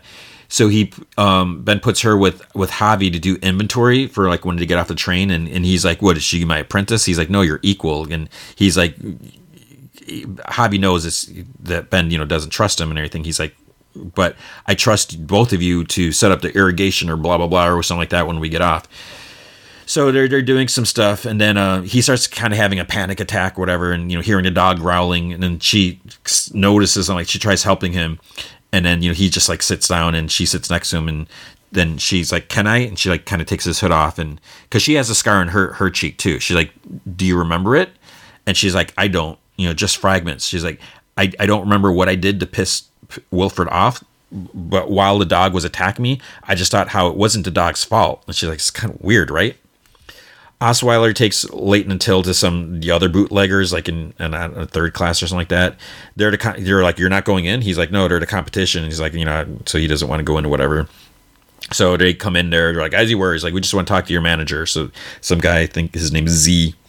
So they they're down there and they're notice some big like jugs. It looks a little bit off, and then he like tries it. So a couple of bottles have been replaced with water. He's like, someone ran off with my stuff so it wouldn't have taken that much, you know, the, to start to treat. So someone out there still has, uh, you know, more alcohol, you know, and that's again highly flammable. So Till goes to talk to Audrey since she hates Layton, and you know she's like at this like bar or whatever in third, and she asks if she knows anything about the fire, and she says that you know then Till's like, you know, you need to find your rock bottom, bottom, and then remember who you were. You know, you were a healer. It's like, you know, you know, we're gonna need that when we get off the train. So Ben and Josie are talking some more in, in the engine room, whatever, the control room. And then finally, you know, she's like, "Do you miss her, Melanie?" And he's like, "Yeah, every day." He's like, "You know, I had one relationship for 15 years, and you know, Layton um, walks by, checks on Wilford, he sees like Alex is reading to him because uh, the doctor said that reading, you know, it's good stimulation for his brain because you know she had a book or whatever. So she kind of gets startled, whatever. And then, uh, oh, every once in a while on on the over at intercom. They're ringing like some like bells, like kind of jingle bells type of thing. You know, because baby's not is still not coming or still not here yet. Where, but uh, every time Wilford hears them, he kind of mumbles or something like that. And then Ruth comes to tell him that there's a report of heavy smoke, so he's going to go check that out. Zara is all like, okay, the baby's coming. She's like, you need to find Andre, but he's you know going to check out the smoke, which you know, we saw at the beginning, so you know something's going to happen. Javi notices that there's a bunch of anomia, uh, an, an ammonia nitrate missing from when they're doing inventory, so that's not good. Layton gets to where the fire must be. There's like smoke, and we see Pike is hiding in the shadows because you know he said something to Ruth before when you know he saw her in her uniform because you know he thinks that she should be um, leading or whatever, and uh, you know, but she says that you know she knows her place and this is what it is. So uh, Layton sees the little can with the fire and he like kind of puts it out with the fire extinguisher. Then till this other dude come in, they're like, "Hey, we got this." You know, Zara's calling for you, but Pike is you know he's still like on in the other room, kind of like hiding. And then Layton, he's like, he sees something, he's like, "Get down, whatever." And then there's like this little explosion and it knocks him down. So Josie and Ben, they get the alert about the fire, and it's in a high value car. Um, Sykes until they're you know Layton's starting to come around. They they're they're there. They they check if he's okay. Ben calls Javi, says the systems are clear. Um, Javi says that it was a small bomb. You know, it could have been a lot worse, and it must have been detonated with a remote. So Pike did this um, with Zara that the baby's temperature is dropping or something like that. So something's happening. Um, that's not good. Till helps Layton get to Zara. He sits behind her to keep her warm. And she's like, I made a terrible mistake. But the doctor's like, you know, push or whatever. The baby comes out, starts crying. Zara holds her. So, okay, the baby's safe. The baby's born so far. Ruth announces a birth. Ben pulls like on a train horn. There's fireworks go off. Audrey's still sitting at the bar in third, and she gets up. She grabs a guitar, starts humming and like singing a song. Um, ben and Josie they decide to go to Funky Town in the, the front of the train, so hopefully no one's gonna walk in on them because that would be awkward. Zara apparently picked the name Liana for for the baby's name, and then she notices Layton's head's bleeding. He's like, "Oh, know, we're worried about that later. I'll get checked out." He's like, "I just want to be here." And then Till tells the the doctors, you know, they're like nearby. She's like, "You know, someone almost got him." and then Pike is staring at Audrey as she's singing something about like I don't, I don't know if it's a actual song that that people would that you know we would know, but the, some of the lines like there's a thin line between love and hate or something like that, and then he goes off. He like takes something, he smashes something in the hall. Like I don't know if he's trying to frame someone. Is he framing Audrey? Is, is I have no idea what's going on. But Pike, man, it's like him and Layton. You know, they didn't get along, but I thought that they were they were over their differences. But you know, he doesn't think Layton should be leading, but he doesn't want to do it. Uh, it's just annoying. So that was the end of the episode. So the baby's born. Uh, but oh, and Wilford was kind of talking a little bit more to to Layton. So maybe he's coming out of it. Is he faking it? It's like whatever, dude. He needs to go away. so that's the end of this episode. But uh, looking at the previews, man, again, things are getting tense. Pike is stirring things up. Uh, I don't know how much longer Pike's going to have on this train because it's. And that's the thing, you know, it's like Wilford's out of picture, so now Pike has to stir things up. It's like, come on, man. We just can't have a happy train. Okay, with Superman and Lois. Superman and Lois is back. So season two, episode five. Girl, don don don don, you'll be a woman soon. I love it. So it starts out Metropolis 1979. Sorry about that. I, I, I apologize. Metropolis 1979. This dude tells this girl, he's like, I know you're nervous, but you know everything's gonna be okay. So other dude comes in sits behind a desk, you know, like a lawyer type dude, and he says that you know he wants to talk about a will and a trust. You know, he's like the title and the house will be in, in this girl's name.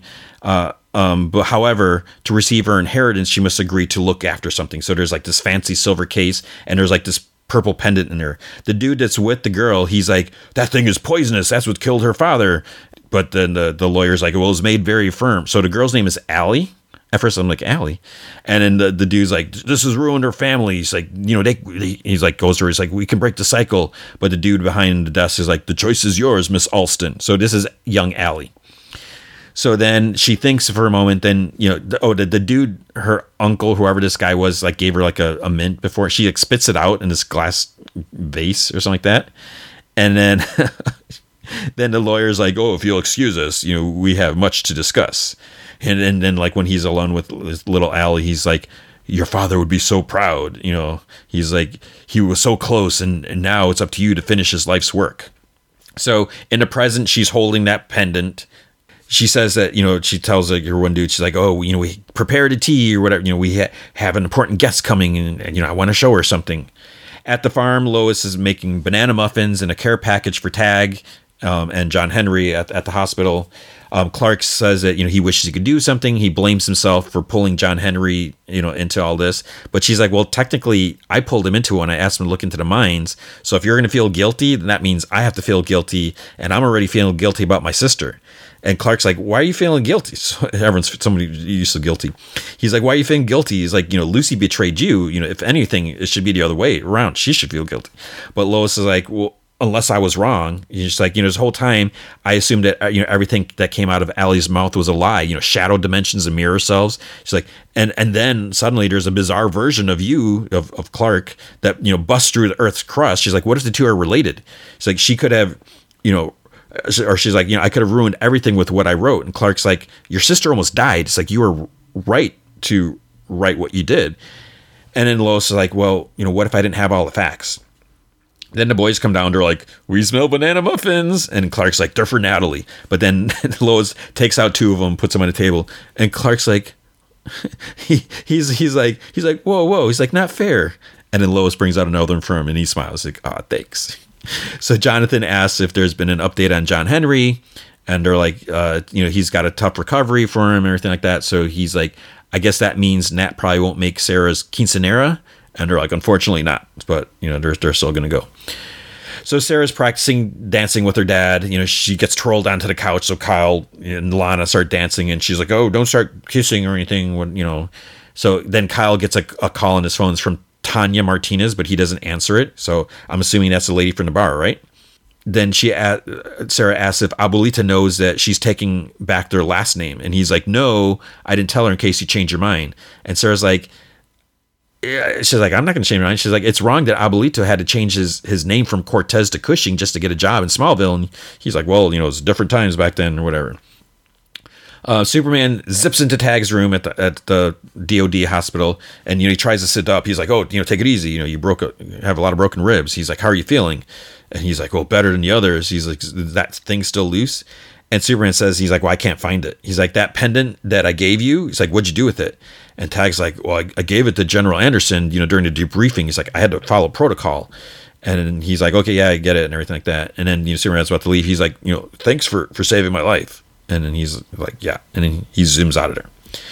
Sam arrives for Jordan. So uh, Jordan asks Sam Lane to train him uh, how he's going to train him to use superpowers. It's like, you think your dad, who's Superman, could train you, but um, Jonathan's curious. He's like, why are you hanging out? So then, like, he finally, you know, it doesn't take that much like arm twisting. He's like, he's training me. And then when Sam gets out of the car, Jonathan's like, you're training him?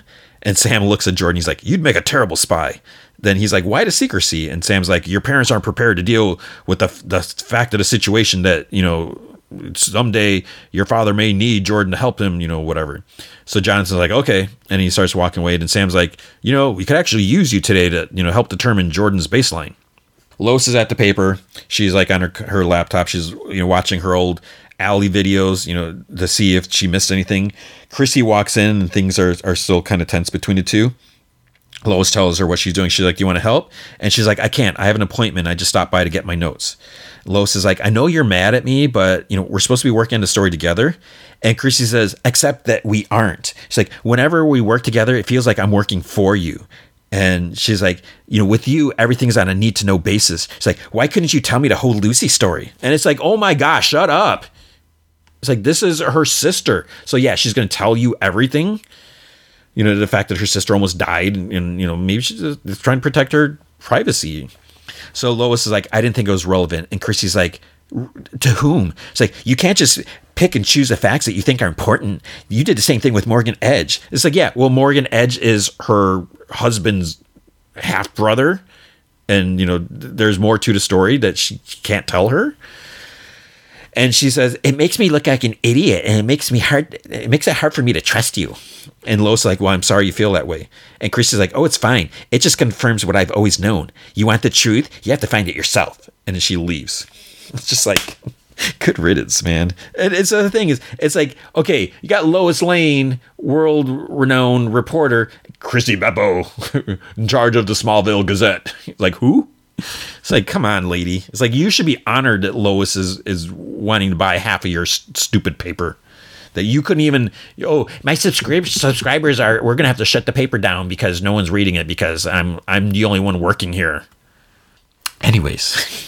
so she leaves and then lois like looks at her screen and she's like wait is that dr faulkner? Like so she recognizes someone at, at one of Allie's meeting. I'm like dr faulkner? So dr faulkner is uh, the doctor lady at the mines the questionable lady. And uh, we see her get out of her car and bizarro's like hovering like a ways away and he like sees her with his like supervision.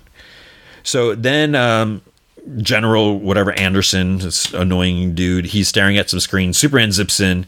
He's like, "You were supposed to alert me when you found it, not send your own team." And he's like, "I believe that they were my best option." And Superman's like, "How many times I tell you that they're kids? They're not ready for something like that." And Anderson says, "They were soldiers trained to handle any threat against a country, except for one that looks like you." And he's like, "Why didn't you tell me that thing you're you're chasing was you?" Superman's like, "It's not me." He's like he's like I don't know what that thing is or you know where it's from, but I'm going to stop it. Then why are you still here? And he said Superman's like, well, I need something first. He's like the pendant. He's like he's like I don't know what it is, but sometimes I can see what it sees. So he you know he thinks that he can find it with the pendant. So and then he's like, is, is that all? And Superman's like, what are you implying? Anderson mentions there's an energy field that appears whenever the two of them are together. Superman asks you know, if that makes him stronger, then why would he tell Tag to take it? Anderson's like, well, Tag said it landed at his feet. You simply told him to run. Maybe you didn't realize it was in his possession. Superman says, We're on the same side here, General. And then Anderson's like, Every day, I believe that just a little bit less. And Superman says, He's like, Just give me the pendant so I can track track it down. Anderson's like, Sorry, that's not possible. Chain of command and all. I'm afraid you'll just have to use your own superpowers this time and he turns his back on Superman. Superman's like, "You're making a mistake," and Anderson's like, "Bring me the other Superman, and then we can discuss giving your you your jewelry back." And man, it's like Anderson and Chrissy Beppo. You guys are you know, kicking the pants. Uh, so Sam has the boys do like 50 push-ups under a minute, and then he's like, "Oh, that's fine. It's not great." And then he tells Jordan, he's like, "This is a dumb competition with your brother." And then Jordan's like, "He's like, yeah, you know, I could have done better." So he, they they're like they're like, "Let's go again." And Sam's like, "Why, why don't you get some water?" He, tells Jonathan to get them some water from upstairs. Sarah tries on her dress. She can barely move on it. And they're like, oh my God, your dress, blah, blah, blah.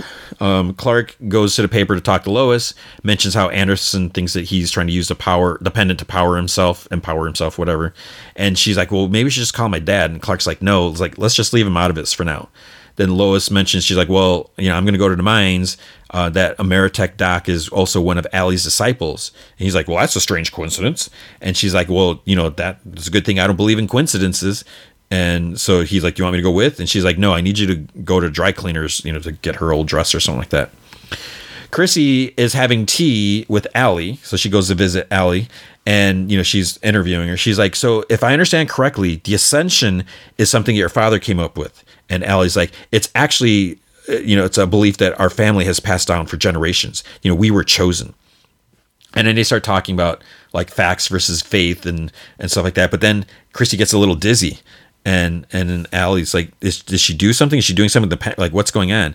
And then, you know, because she she makes a comment about like Jesus and the Jews or whatever, and and then she's uh, Allie's like, well, it's not just about you know faith or whatever. She's like, I can prove it, and she's like, how? And she's like, you're about to find out, Miss Beppo. And then she's like, real. She's like, you drugged me, and she tries getting up, and then she passes out, and this you know the other dude like catches her. Lois goes to the mines, goes to Faulkner's trailer there's like no one in there. She goes like in the back office, and Bizarro's there kneeling, and then he slowly gets up, and this is like his like head twitch, flinch thing, whatever, and then shoom, zips past Lois. Lois looks around the desk. Faulkner is on the floor with her head twisted like almost backwards, and then Superman arrives, and she's confused. She's like, you know, she saw oh, he just like left. He's like, why would he kill the doctor and not me? You know, it, it was like I startled him. And Superman's like, well, maybe he's married to some version of you on, on his world. So Lois picks up like a crumpled pamphlet, uh, like Allie's picture and about the ascension, and she's like, or or maybe we have the same enemy. Chrissy's lying on the floor in the like the hotel room. She's got like the pendant around her neck. The dude, um, he's like checking her pulse. He's like, it's it's been seven minutes since I felt anything. And Allie's like, well, every journey has its own pace. And then uh, she's like, you know, let the pendant guide her. He's like, well, you know, maybe I should get the defibrillator just in case. And then Chrissy sits up. what was that? Allie's like, that was the truth. And she's like, congratulations, you've ascended. Jonathan decides, um, you know, he's upstairs. He gets like a bottle, a couple bottles of water, or whatever, and then he's like thinking. He decides to take some yellow K before, you know, from an inhaler before going down to the basement. So Jordan's punching like a, a corn bag, you know, punching bag thing or whatever, and uh, Jonathan's like, oh, you know, why don't we um, do a little sparring or something like that?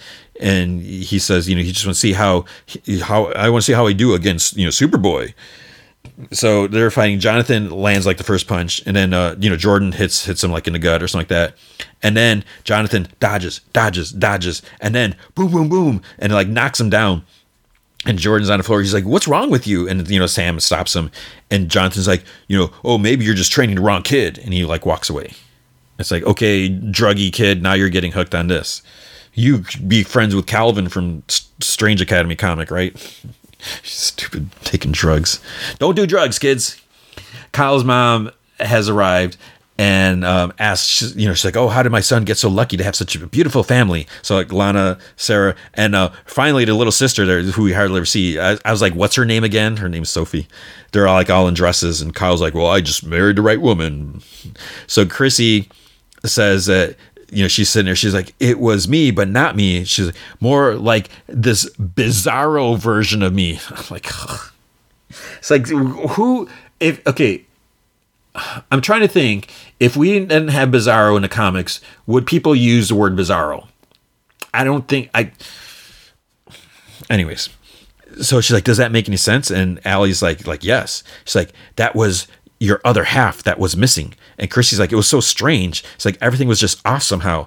But Allie, but she's like, you, you were everywhere. Then Lois walks in and she's like, Chrissy, and Allie's like, what's going on? Is this some sort of trap? And she's like, Chrissy's like, I'm just as surprised as you are. And then Superman zips in too. Chrissy's like, what's Superman doing here? And Superman's like, Miss Allston, we believe you may be in danger. And she just like laughs. She's like, oh, what, you know, it's like Lois is trying to do something now. Lois is like, I this has nothing to do with with me or whatever. She's like Kit Faulkner was murdered, and Allie's like surprised, so she knows. Who, she's like murdered by whom? And Superman is like hears like something. He's like it's coming. So he goes to Allie's side and like pushes her like onto the couch or something like that. Bizarro busts through the walls, hits Superman, and then they go flying out through the, like the walls behind them and then they're like uh, the, they're just staring out the hole. Um, I don't know where it happened to dude, but it's like uh, Allie, Lois, and, and Chrissy. And Chrissy's like, "What the heck was that?" And Lois like kind of notices Allie's reaction because she's like surprised, and she's like, "We need to get out of here." So Superman and Bizarro, of course, end up in this old factory. Thank goodness it's an abandoned factory, right? Not like a middle of a Costco. There's no Costco's in Smallville, right?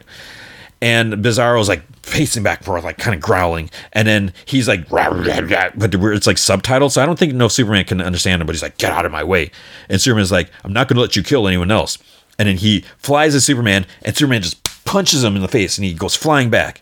Bizarro gets up, tries again. Same thing happens again. Flies at him, punches, punches him, and then they the Superman flies at him. They fly at each other, punch, punch. Sends Bizarro back, circles back around, punches him eh, like in the gut.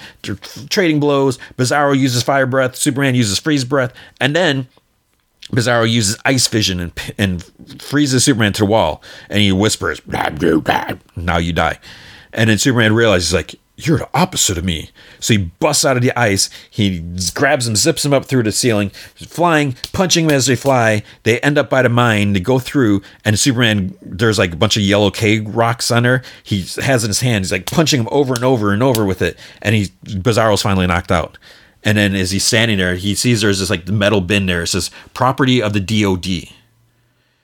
So what the DOD? Oh, I guess I guess they're trying to clean it up so it gets out of so it doesn't go in anyone's hands. But I was like, I, I wouldn't trust him with it. so the quinceanera has uh, started. So the quinceanera is at, at the Kent's farm, at, in the barn. Jordan, Jonathan arrive. They're like, no parents. They're like, oh, they're getting dressed. Then um, Jordan's like, oh, you look. Uh, uh, uh, he's like stammering because he sees Sarah in her dress and everything. John is like, I think the word he's looking for is stunning. And then Jordan gets close to him with his stupid grin. He's like, that's not the word. And Kyle's like, hey, you watch it, Rico Suave. And then uh, Sarah looks at, at Jonathan. She's like, "Oh, you know, sorry I didn't invite Candace, but you know, she says with with some, you know, she was at her limit with with." And Jonathan's like, "Oh, that's okay. Don't worry about it." So she couldn't invite Candace, but Chrissy Beppo is going to be coming. it's like, does, does Chrissy and Sarah have they even do they even know each other? Superman zips to the farm. He changes, and Lois is like, "Everything okay?" And he's like, "Yeah, he's at the fortress, and my mom's going to see if she, you know what she can learn." Then he's like, what was Chrissy doing with Allie? And she's like, we'll find out. She's going to be here. It's like, why is Chrissy coming to Quinceanera for some kid she doesn't know? I mean, I guess she's from Smallville. Maybe she knows them. I don't know. Maybe. Jonathan, he's yeah, at, at the little like you know getting something to drink, and Jordan's like, "Hey, can you get me a lime soda?" And Jonathan's like, "What am I your your drink boy now?" And he's like, "Oh, it's for Sarah." He's like, "What's your problem? You went all aggro with me when we were training just to show Grandpa that he's wasting his time." And Jonathan's like, "Do you hear yourself? It's it's always about you. And for the record, I didn't go all aggro just to make you look bad. I'm just better than you. You should get used to it because I'm only getting stronger." It's like, "No, you're not, dude. You're taking drugs." Lois and Clark enter, and Kyle's like, "Hey, whatever," and they're like, "Oh, sorry, we're late." And he's like, "Oh no, we're just getting started." Then he gets a text from Tanya, "I'm outside." And he's like, oh, I better go see something, blah, blah, blah. So he makes an excuse to go outside. Sarah and Jordan, oh, she wanted to go outside because her feet are killing her from the heels or something like that. So they're sitting on the front porch. And um, and he's like, uh, do you want me to rub your feet? She's like, uh, when we're old or something like that. So then she asks about Jonathan and, you know, about how he's like suddenly changing or something like that. And she's like, well, you know, that's kind of how it was before her depression. You know, she's like, you, you should just, you know, keep an eye on him or whatever. Kyle find, finds Tanya what are you doing here? And she's like, well, you haven't been returning my calls or my texts. And he's like, I didn't stop by the other day to start things up again. And she's like, yeah, you made that clear. And he's like, what do you want? She's like, well, when you stopped by the bar, I got upset again and called my girlfriend. He's like, hold, hold up. You told your girlfriend about us? Her friend, not like girlfriend, girlfriend. And she's like, yeah. She's like, I did. Because back when we were together, I stupidly thought that you were going to leave your wife because that's what you said you wanted. Then you know, you came by because you were worried about Lana's campaign. That was pretty crappy. And she's like, my friend thinks that, you know, Dean's campaign would pay for this kind of info. Um, she's like, I asked her not to. And Kyle's like, Do you think she sold a story? And Tanya's like, I don't know. She's like, Money is tight. People do stupid things. I thought you should know because I would never do anything to hurt you. All I wanted was to be with you. And she, she leaves. And he goes back in. As he walks back to the barn, barn Jordan and Sarah's like, Did they hear that? It's like they definitely saw him walk, you know, t- talking to her or something like that. So Kyle goes inside and he sees Dink. Says, um, Lana invited Mayor Dean there. She didn't think he was going to come, but he's actually there. So they're talking. He's like, oh, Clark's like, was everything all right? He's like, no. He's like, I made a huge mistake and I think my family's about to pay for it. So Dean's like, oh, we were just talking about you. And, you know, Lana somehow comes up that, you know, they're changing the name. Dean's like, oh, that's progressive. He's like, oh, you're just full of surprises. So Chrissy's there. Why is she there? She's like getting a plate of food. Lois is like, why didn't you tell me you were going to see Allie? And Chrissy's like, just because I needed to be objective.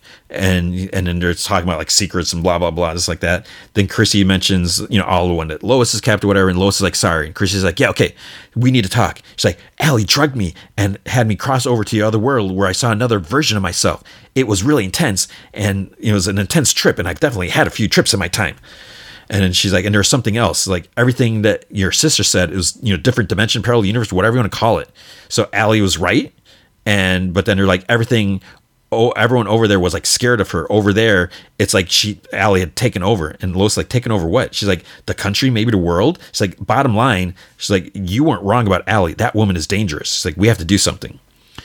So it's almost time for the father daughter dance. Lana, you know, thanks Clark for letting them have the uh, you know, have this at the at the farm. You know, he's always been there when it mattered.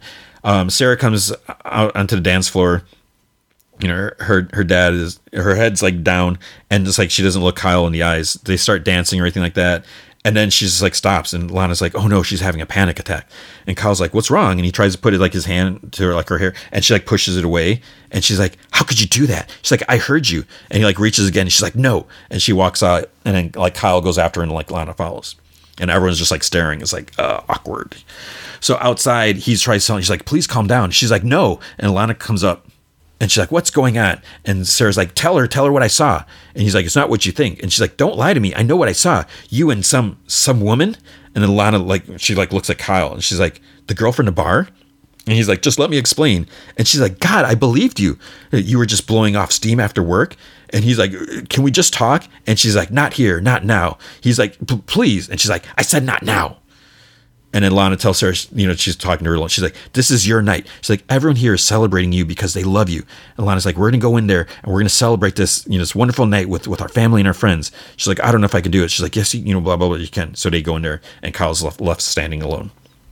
Inside, Lana thanks um, everyone for coming. You know, gives this big speech about Sarah, blah blah blah. She's my best friend, blah blah blah.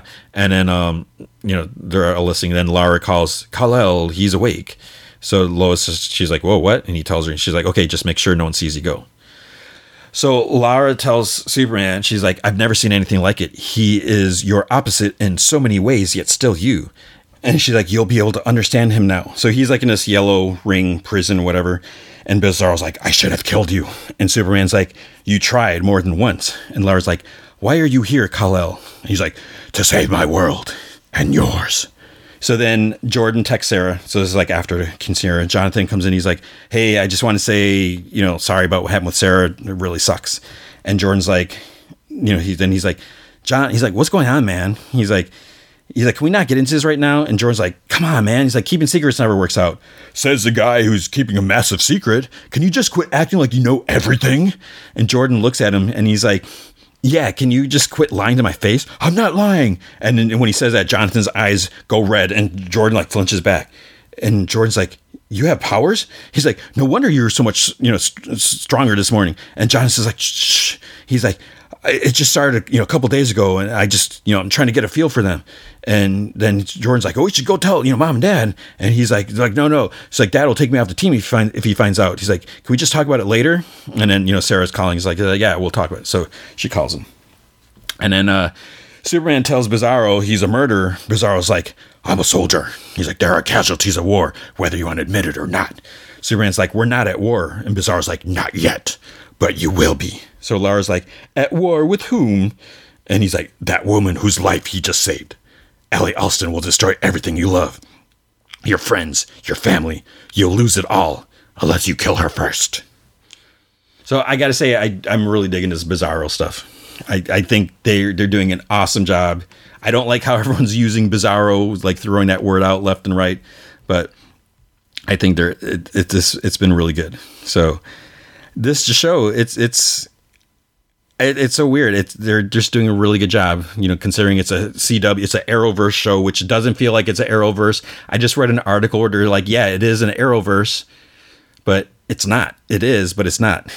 So, so I, I, it's so weird, but I don't. I kind of don't even care because it's so good.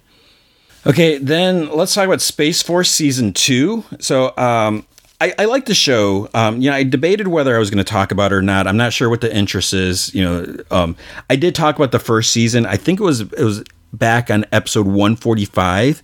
Um, I know maybe like 145, 146. I don't know if, if I talked about two episodes or not, but I figured we'll we'll just do it. So it's it's um, I think it's like seven episodes. So I'll just kind of do it briefly. So if you watch the first season, it's it's funny. You know, it has uh, Steve Carell, has John Malkovich, and it's it's it's a, a, charming show and there's like all these other people in here which is it's kind of kind of weird you know a lot of people have like small roles which i wasn't expecting to, to see certain certain people. Uh, i don't know if, if this was said as like this is the last season i don't know if there's potential for a third season or not i mean it definitely leaves on a cliffhanger. But i'll just kind of go through kind of quickly as quickly as I can. You know, it is a sitcom, so I feel it's it's it doesn't really help to go through you know the sp- synopsis or spoilers because you lose the jokes. But anyways, in case you have watched it or you did listen to what I said and you're curious about these characters, so season two, episode one, Inquiry. So it's three months later after um where the, the first episode left off because uh, Mark he's got in trouble. You know, Gen- General um, Naird, uh, Steve Carell. You know, there's a the the chaos at the moon with the the U.S. versus the Chinese and everything like that. So three months later, there's a hearing. Um, Tony the Ben Schwartz, he's like the PR guy, and you know they're they're supposed to give up their phones, and he's like having a hard time releasing his phone, whatever. So there's a new administration now. So there's there's a new president, and Mark's facing a new Secretary of Defense, who's played by Tim Meadows, which like I can't remember last time I seen Tim Meadows.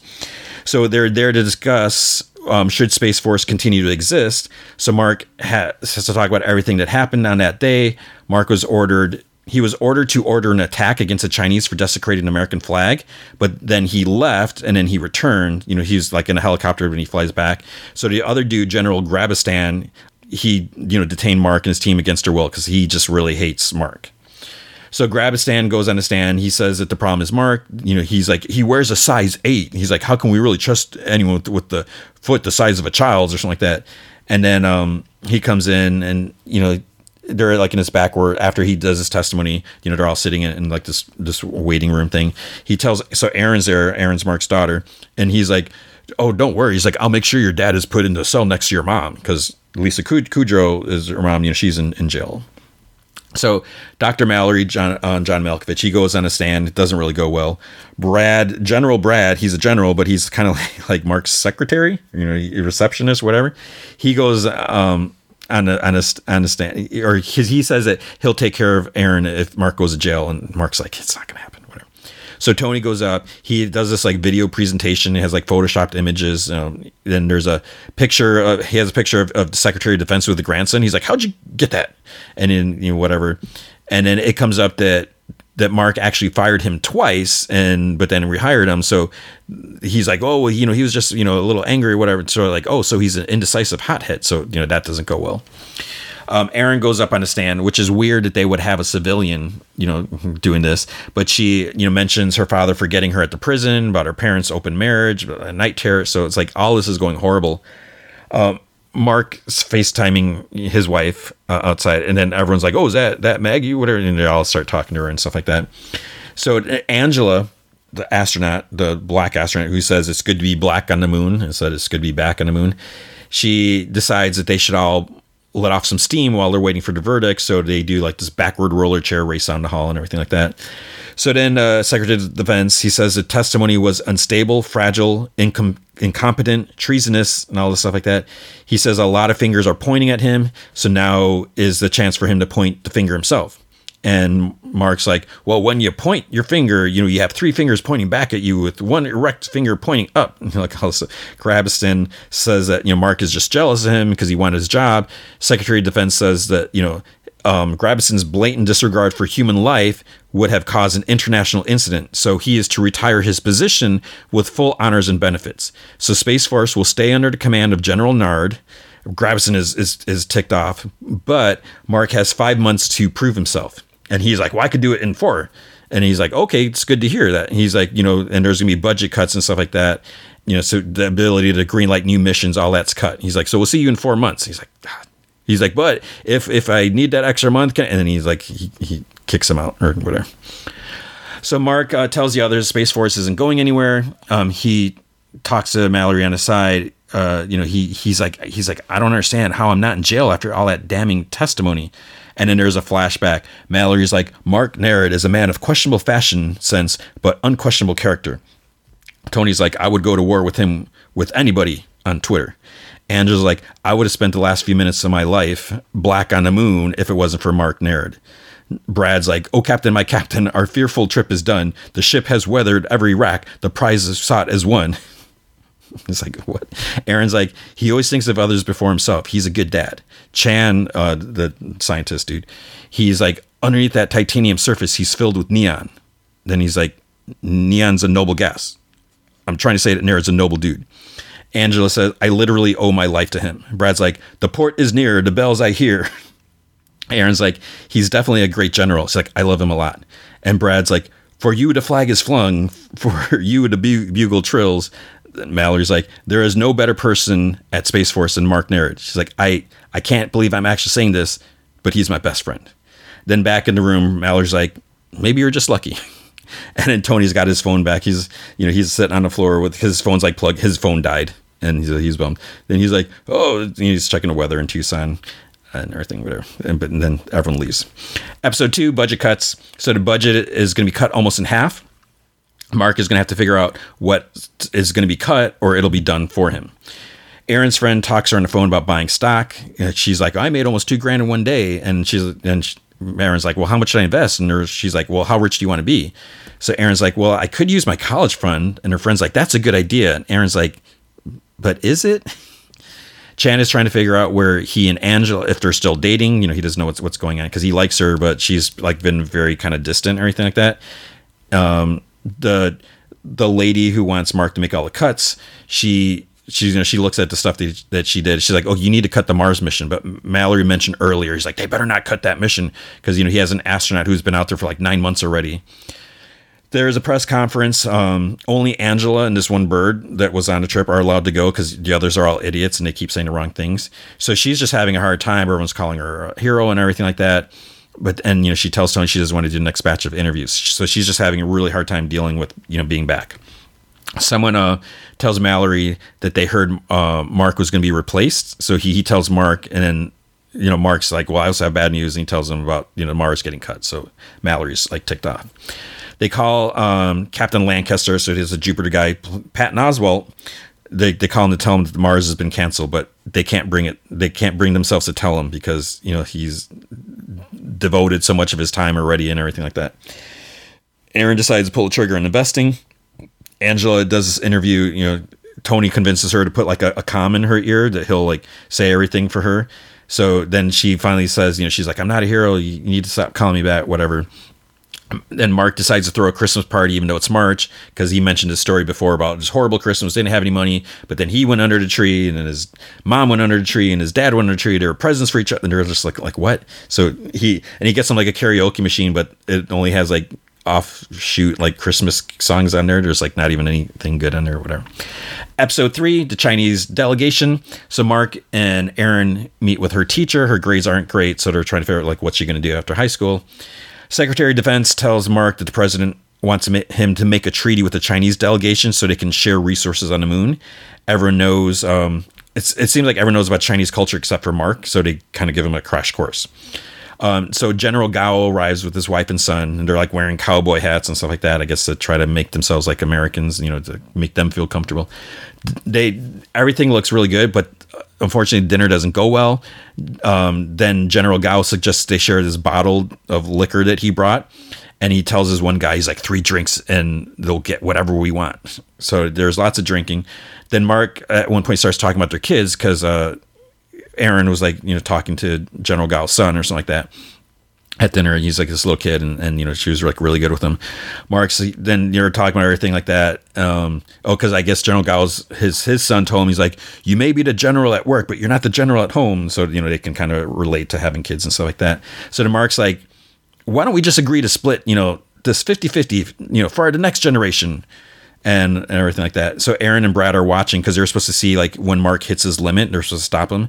Then Erin um, she's like realizes that he's he's about to he starts saying something, but then Erin zooms gets him out of her, and in general he also like passes out drunk. Um, then on the way home, so Erin's driving. Uh, Mark tells Erin he's like, "Oh, I'm so proud of you" and everything like that. And then at, at home, he's just like, "I'm just gonna lay down on the couch," and and he's like, "I don't give you enough credit." And he's like, "I probably won't remember any of this, but you know." And she's like, "That's okay." And she, you know, he's like out, and she's like, "I'll remember this." So it's very sweet. Episode four, Europa project. So Mark um, pushed to get part uh, on the Europa project. So it's one of uh, Jupiter's moons. NASA, unfortunately, is going to be handling most of it. So they are to prepare an in depth PowerPoint presentation on astronaut defense.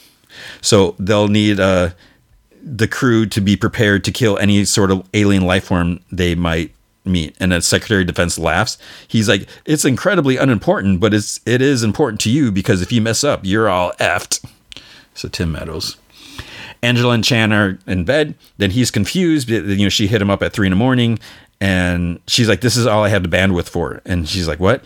And like she gets up and you know she's been she throws like clothes out the window. He's like what are you doing? And she's she mentioned before she's like she, i can't even do laundry. She's like my clothes get dirty. I just throw them out the window and i buy new clothes and then you know she's and she's playing drums all the time so it's like four in the morning and she's just playing drums and you know he chan wants to talk about it and she's just not not hearing any of it Erin is um so Erin's been hanging out there a lot, which is weird, but it's good for her to, to, be part of the show. So she's interning there and she's actually interning for Brad.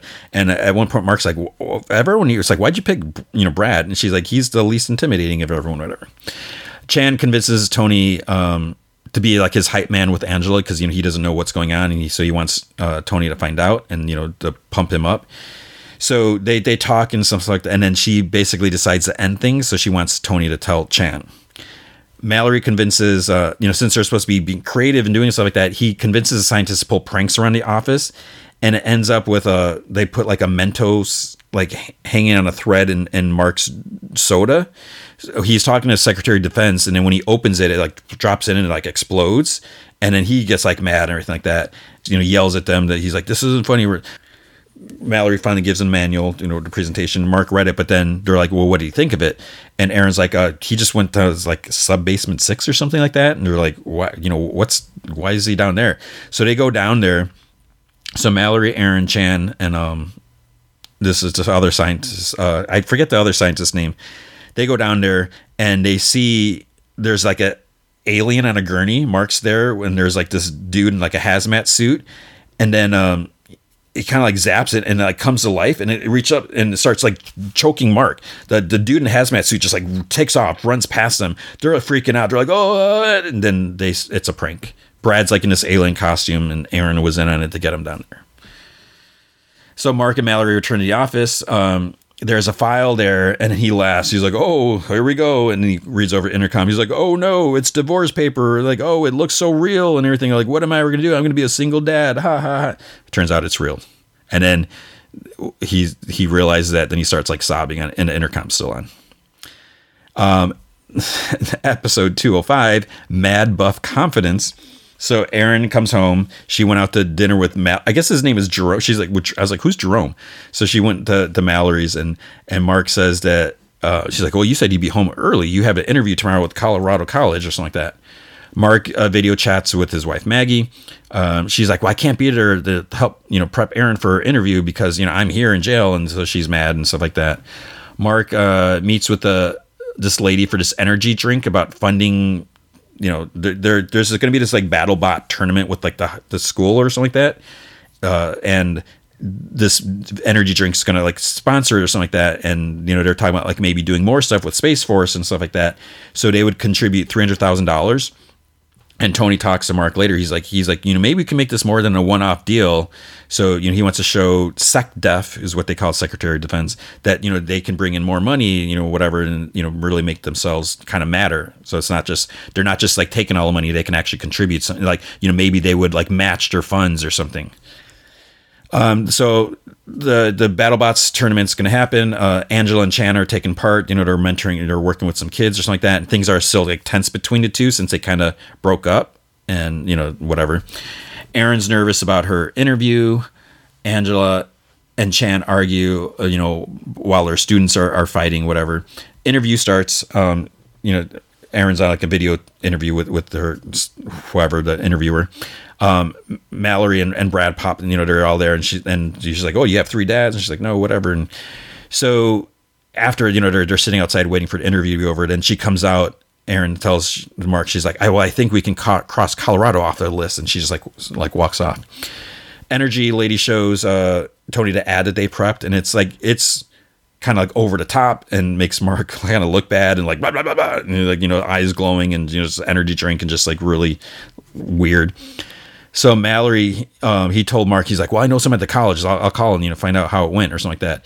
So the dude says it was like the most impressive and confident interview they've had in past 35 years. You know, she was really was like just really she did really good.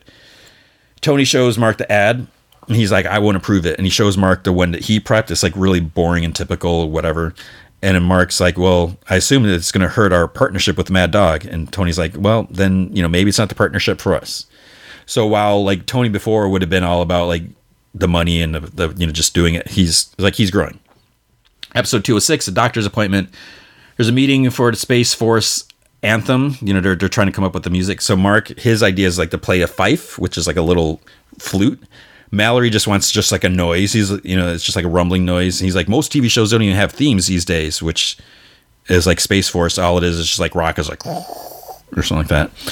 Uh, Tony got Wilco, the band Wilco, to play. They're listening to it. They're like, wait, what? So they thought Space Force was people who managed like storage space in your home, but he didn't correct them. So it's just like kind of weird lyrics. Tony wants to talk to Mark. Uh, he has a doctor's appointment, but he doesn't want anyone to know. So Tony thinks that that's code for looking for another job. So then he talks to Angela. They should be looking for new gigs because Space Force is gonna is gonna be extinct.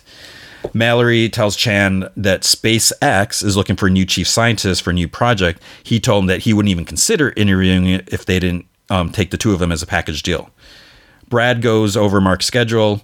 Um, they have the photo for Time Magazine that day. He's like in pain or something like going on. Oh, the, the doctor he went to was like for like a therapist or something like that, but he's like, nope. So he's like, that's not going to work for him. So he's in some sort of pain. Mallory comes in. He's like, oh, maybe it's a kidney stone because he's like, what'd you have for breakfast? He's like, what I always do, like steak and eggs. And so it's probably like poor diet and something like that. Um, Erin is in the control room, just like doing like small tasks. You know, she's like cleaning all the keyboards, whatever. And then um, Lancaster, the Patton Oswalt characters, calls the Jupiter mission. But it's like what the annoying thing is like there's like no lag. It, I, I mean, I think I don't think they could talk. Like maybe, I'm, maybe they can talk. I don't know, but he's he doesn't know who she is. He's like, oh, I don't care. He's like, I just want to hear a human voice. And he's he's so he sells note mission is canceled. So she's like, well, what do you want to talk about? He's like, well, you know, just tell me about yourself. And she's like, well, my dad is definitely mad at me for doing some day trading with stocks online. You know, with their college because oh, she found out because they when they had the the BattleBots thing, there's like flavored ice cream. He's like, oh, I thought we only had a budget. You know, I told Brad just to get vanilla. She's like, oh, I kicked him a couple hundred bucks from my stocks when you know because I had a good day. So he's not happy. Um, so she and Lancaster's like, oh, did you lose you know the college fund? And she's like, no, I actually made fourteen thousand dollars. But you know, her dad said it was too easy. It was almost like stealing. So Lancaster's like, oh, it just sounds like he's concerned. And then she's like, I think that, you know, he's just worried I'll end up in prison like my mom.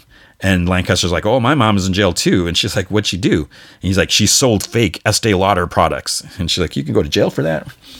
Mallory and Chan, they talk to the the lady, you know, at SpaceX, but they have to they're going to do like some VR thing or something like that, but they have to find sign a virtual NDA. So they put on goggles and so they can sign this thing. Mallory's having trouble adjusting. You know, he's like all discombobulated or whatever, and he's actually like almost vomit. He's just like sticks his head in the garbage can like he's like throwing up or whatever.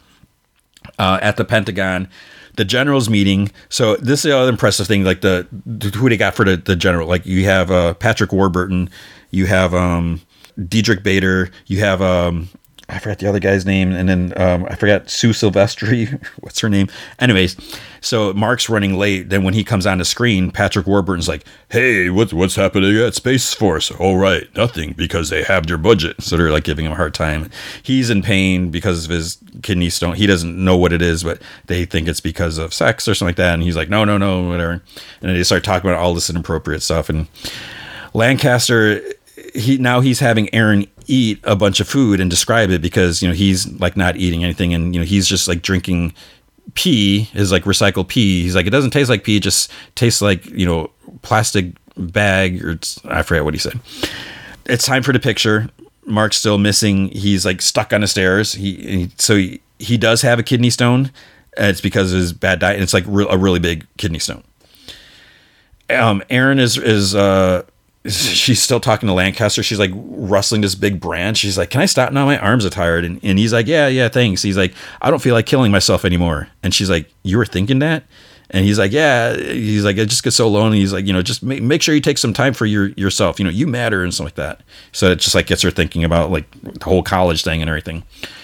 The Mark's trying to pass the stone, but they have to like break it up or something like that. They have to go through his urethra or do some stuff because he can't just pass it normally and Mark wants to see like what you know the doctor's saying on his screen, and he's like just you know air, airplay mode it to you know Mallory's phone so I, I can see, and he's like I still don't see it whatever, of course, Brad sends it to the big monitor in, in the control room. So they're all looking at it's it's nasty.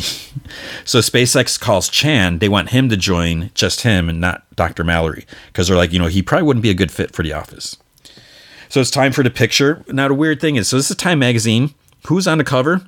They have Mallory, Mark, and Erin in the front row. Angela, Chan, Brad, and Tony in the back. Seems like a very odd choice to represent the entire. I mean, I guess they have someone from every department or whatever, but it's like weird that it's only the main actors, and and, and the fact that they have an intern on the cover. But then what it is, uh, the magazine when they show it, it's like Space Force. Is it worth the cost? And then uh, the end credits have like the fife, the little flute thing playing. Then uh, episode 207, so this is the last one, The Hack. So Tony FaceTimes his dad. He mentioned his dad's actually Jon Lovitz, and his his dad is harsh with him. You know, he's he's mad at him because he inter- interrupted him while he's golfing or whatever. And um, so he ends up like hanging up on Mark on, on Tony later, or whatever. Mark calls uh, SecDef about the possible pay raise for for some of them, um, but it turns out it's the it's been four months, and today they have the committee hearing. So he's like, well, I, I, think if you know if they could get you know pay raise, it could help some people from you know trying to you know think about getting an, you know another position somewhere. Chan is is nervous uh, around Mallory because of the SpaceX call. Chan finally tells him that they offered him the job, and Mallory's like, "Oh, you should take it. You know, it's five times the pay and half the bureaucratic BS." And then he's like mad, and you know he's like cursing under his breath. He goes to the vending machine, and it spits out like several packs of peanut M and M's. So he's like, "Oh." Erin, um, it turns out she wants to take a gap year abroad, and you know she like wants to go to Portugal or something like that. Mark is like trying to talk her uh, against it, obviously. Then suddenly a sprinkler over Brad's desk goes off, and then you know he's like, "Oh, it's, it's so weird." And Mark's like, "Just go, you know, go get a mop and a bucket." Tony's like down in, in, some you know storage room or area, and he's he's like smoking a joint, talking to his sister because she stole his idea for a present, you know, like this golf shirt or something for her dad's birthday, and then uh, um, she's like, well, whatever, you know, it's like we're going to Disney World, and he's like, I wanted to go, and she's like, that's that's too bad, or so she's like something, uh, and she's like, oh, it sounds like you're, you know, what you're you're accusing me of stuff. She's like, and as a lawyer, you you got to watch it and whatever. So Brad comes down and he tries like hiding the. He's like, oh, look what I found on the floor. He's like, where? And then Brad's like, can I take a hit of that? So then um, Tony says not to tell Mark, but you know he got a job offer for Addison Rae's new makeup line or something like that. You know, being PR for them. And it turns out that there was a, a, satellite acting up before too. It was like over Russia when this happened, so needed to get it looked at because if it falls on something that could be embarrassing, it could cause like a big incident. Angela tells Chan before he hears it from someone else that she's thinking of moving on from Space Force. So she might do some like cool real estate something because like her and Tony went to like some seminar before too. I don't think it had anything to do with real estate, whatever. Or you know she might go you know to Hawaii and do helicopter tours again or something like that. Then he's like, whoa, he's like, I'm thinking of of leaving too. He's like, you know, SpaceX called, you know, and then they're each like, well, you're not leaving because of me, right? And they're like, no, no, whatever. Erin is uh, eating M and M's, so somehow she got a bunch of because you know Mallory's like, yeah, the vending machine's giving out free M and M's. She's like, oh, but he like got them all, so I don't know how she got some. But then Mark and Mallory talk. Um, you know, they're like, you know, could the Russians have hacked the satellite? Because you know it happened like right when when the satellite went over Russia, and then like the shutters closing and the lights dim. Then Erin's like, oh, the Wi-Fi's down. So Angela and Chan get stuck in the elevator, of course, and um, she's starting to freak out. You know, she's starting to have a panic attack by being trapped in an elevator. Mark talks to everyone. You know, they're in the control room, and he's like, "Oh, we're not sure what happened. Maybe it's a power surge." But he has like a pad of paper that says "shh," and he's like, you know, flipping pages. He's like, "The Russians hacked us. They could be listening through our computers." So Tony writes down. He's like, "What about our raises?" And Mark draws like an angry, like general face. So the Russians, they think that the Russians want to crash the satellite to embarrass them. Mark thinks that they could use the fact that they can hear them to lie, you know, lie to trick them and exaggerate the impact of the hack. So they're like going to put on a play or something like that. Angela's like starting to heat up, and you know, again, she can't handle being trapped in, in the elevator. The others, so they put on their play about the satellite, and they say it's like, oh, but the satellite has some radioactive plutonium, something. You know, it could be bad if it crashed on Russia. And they're like, oh, you know, the Chinese must be hacking us. You know, sort of trying to say all this stuff. Chan manages to calm Angela down. And then, you know, she's like, you know, I, I just wish we could wipe the slate clean between us. And then they like kiss. So they are able to get back onto the, the satellites. You know, power comes back on. So maybe if the Russians were hacking, they kind of bought into it. So they're going to recalibrate the satellites. But then there's a Microsoft Auto update. which thank goodness I don't have Microsoft anymore. And it's going to take like 49 minutes, but they only have 11 minutes to do it. So Mallory has to do it calculated by hand. And, and Mark's like, okay, he's going to try to do this. And it might take, and he's like, okay, I'm done. so he figured out like right away. Chan has to control the satellite by hand using uh, keyboards, like, like four keys, but he can't really do it. And it's like going like all over the place and spinning everything like that. Angela is able to come on and she's able to stabilize it. Then Mark's like, this is the best team. It's like, while we're together, we can do anything. But Angela and uh, you know they they want to tell him that they're all leaving. So uh, Angela comes in a waiting room. Tony's already there about you know his job offer. Mark is talking to the Secretary of Defense, and so Tim Meadows he's like, you know, I fought it as hard as I could, but ultimately I was overridden. So congratulations, because he was like trying to fight against. He wanted the Secretary of Defense wanted to shut down Space Force. So Mark says thanks. He's like, I'm sure my team is going to appreciate the raises in the new mission. And then Tony comes in and Mark tells him that they got the raises, and he's like, all of us. And he's like, because you know, then he's like, what did you want to talk to me about? And then Tony just turns around and walks out. Then Angela comes in. And Mark's like, it's like, oh, I've been meaning to give you something. So he, he gives her an envelope. So like, just read it your, at your discretion. And she's like, thanks. And she's like, I just want to let you know I'm leaving Space Force. She's like, ever since the moon, I've been thinking it's time for a career change. She's like, so I'm going to Hawaii. Um, and she's like, you know, he's like, okay. And she's like, she's confused. She's like, I, I thought you'd try to convince me to stay or something like that. You know, I saved a satellite and all that. And I thought you would tell me that I'm not the type of person to quit. And he's like, if I would have said any of that, would have changed your mind. She's like, no. And he's like, then, you know, good luck to you she's like, okay, you'll get my letter resignation by the end of the day. And then when she leaves softly, he's like, you did a very good job. So she goes out, you know, down the stairs, whatever, and she like reads the letter for her actions and all this stuff, whatever. She's promoted to rank of major. Mark and Erin are driving home. And so it looks like the team's going to stick together, except for maybe Captain Ali, Angela, and, and Erin and she says like oh you know I'm, I'm definitely taking a gap year he's like yeah i get it you know you got to spread your wings and all that but she's like but I'm not going to Portugal though. And she's like, I'm going to go work in forestry. Then he's like, oh, he's like, oh, if you're, well, if you're going to Amazon, you to make sure you get all the vaccination stuff. She's like, no, she's like, I'm going to Colorado. She's like, that's where the U.S. Forestry Service is. And he's like, I thought you hated Colorado. And she's like, yeah, it's not my favorite place, but you're here. So, and he's like, he starts getting like teary. And she's like, oh, you're such a softy. So that was very sweet. Next day, um, he sees Angela. He's like, Captain Ali. He's like, I haven't received your letter of resignation. And she's like, actually, it's Major Ali now, sir. And then he talks to everyone. He's like, you know, we've made some friends in Washington and they've given us a little present, a new mission. He's like, we are now part of the American Strategic Defense Plan. We have sole access to the Hawaii telescope. He's like, so NASA no longer has access to it. And then there's like something on the screen. They're like, "What's that?" And Mark's like, "Oh, that's probably just a smudge on the lens." And Chan's like, "No," and he like they like zoom in. It's like that's an asteroid, and it's getting bigger, and it's headed towards Earth. And then Mallory starts singing Kokomo, uh, of, all songs, and then everyone starts singing Aruba, Jamaica, and that's how it ends.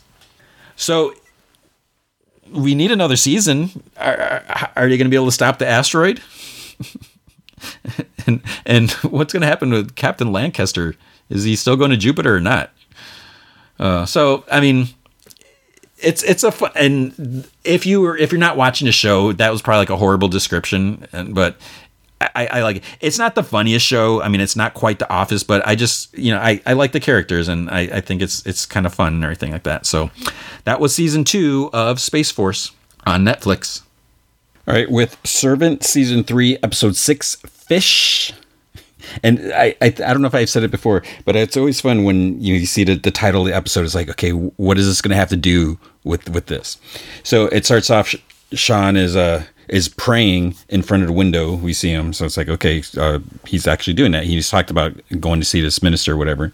Leanne's like having nightmares about being attacked in the park, and then Dorothy just like rudely opens the, the curtains and wakes her up. And then she's like oh are you you feeling well? You know it's, it's almost noon. So she's like so i guess okay fine. You know maybe she's got to do some stuff around the house but she's like oh i'm fine. And she's like i'll, I'll get dressed. And and dorothy's like oh no it's okay because it's sunday. But then it's like then why'd you wake her up? So she's like oh i'm proud of you. She's like you ventured out last night and guess what? Nothing bad happened.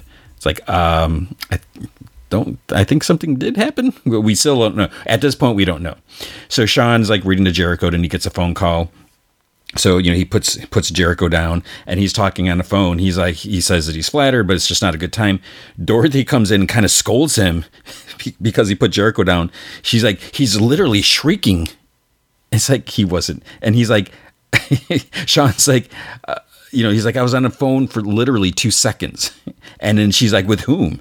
It's, it's like, oh my God. Dorothy's like really uh, like something this, this episode. He's like, oh, it's just work stuff. She's like, what work stuff? And she grabs his phone and she's like, who's Taylor, producer lady?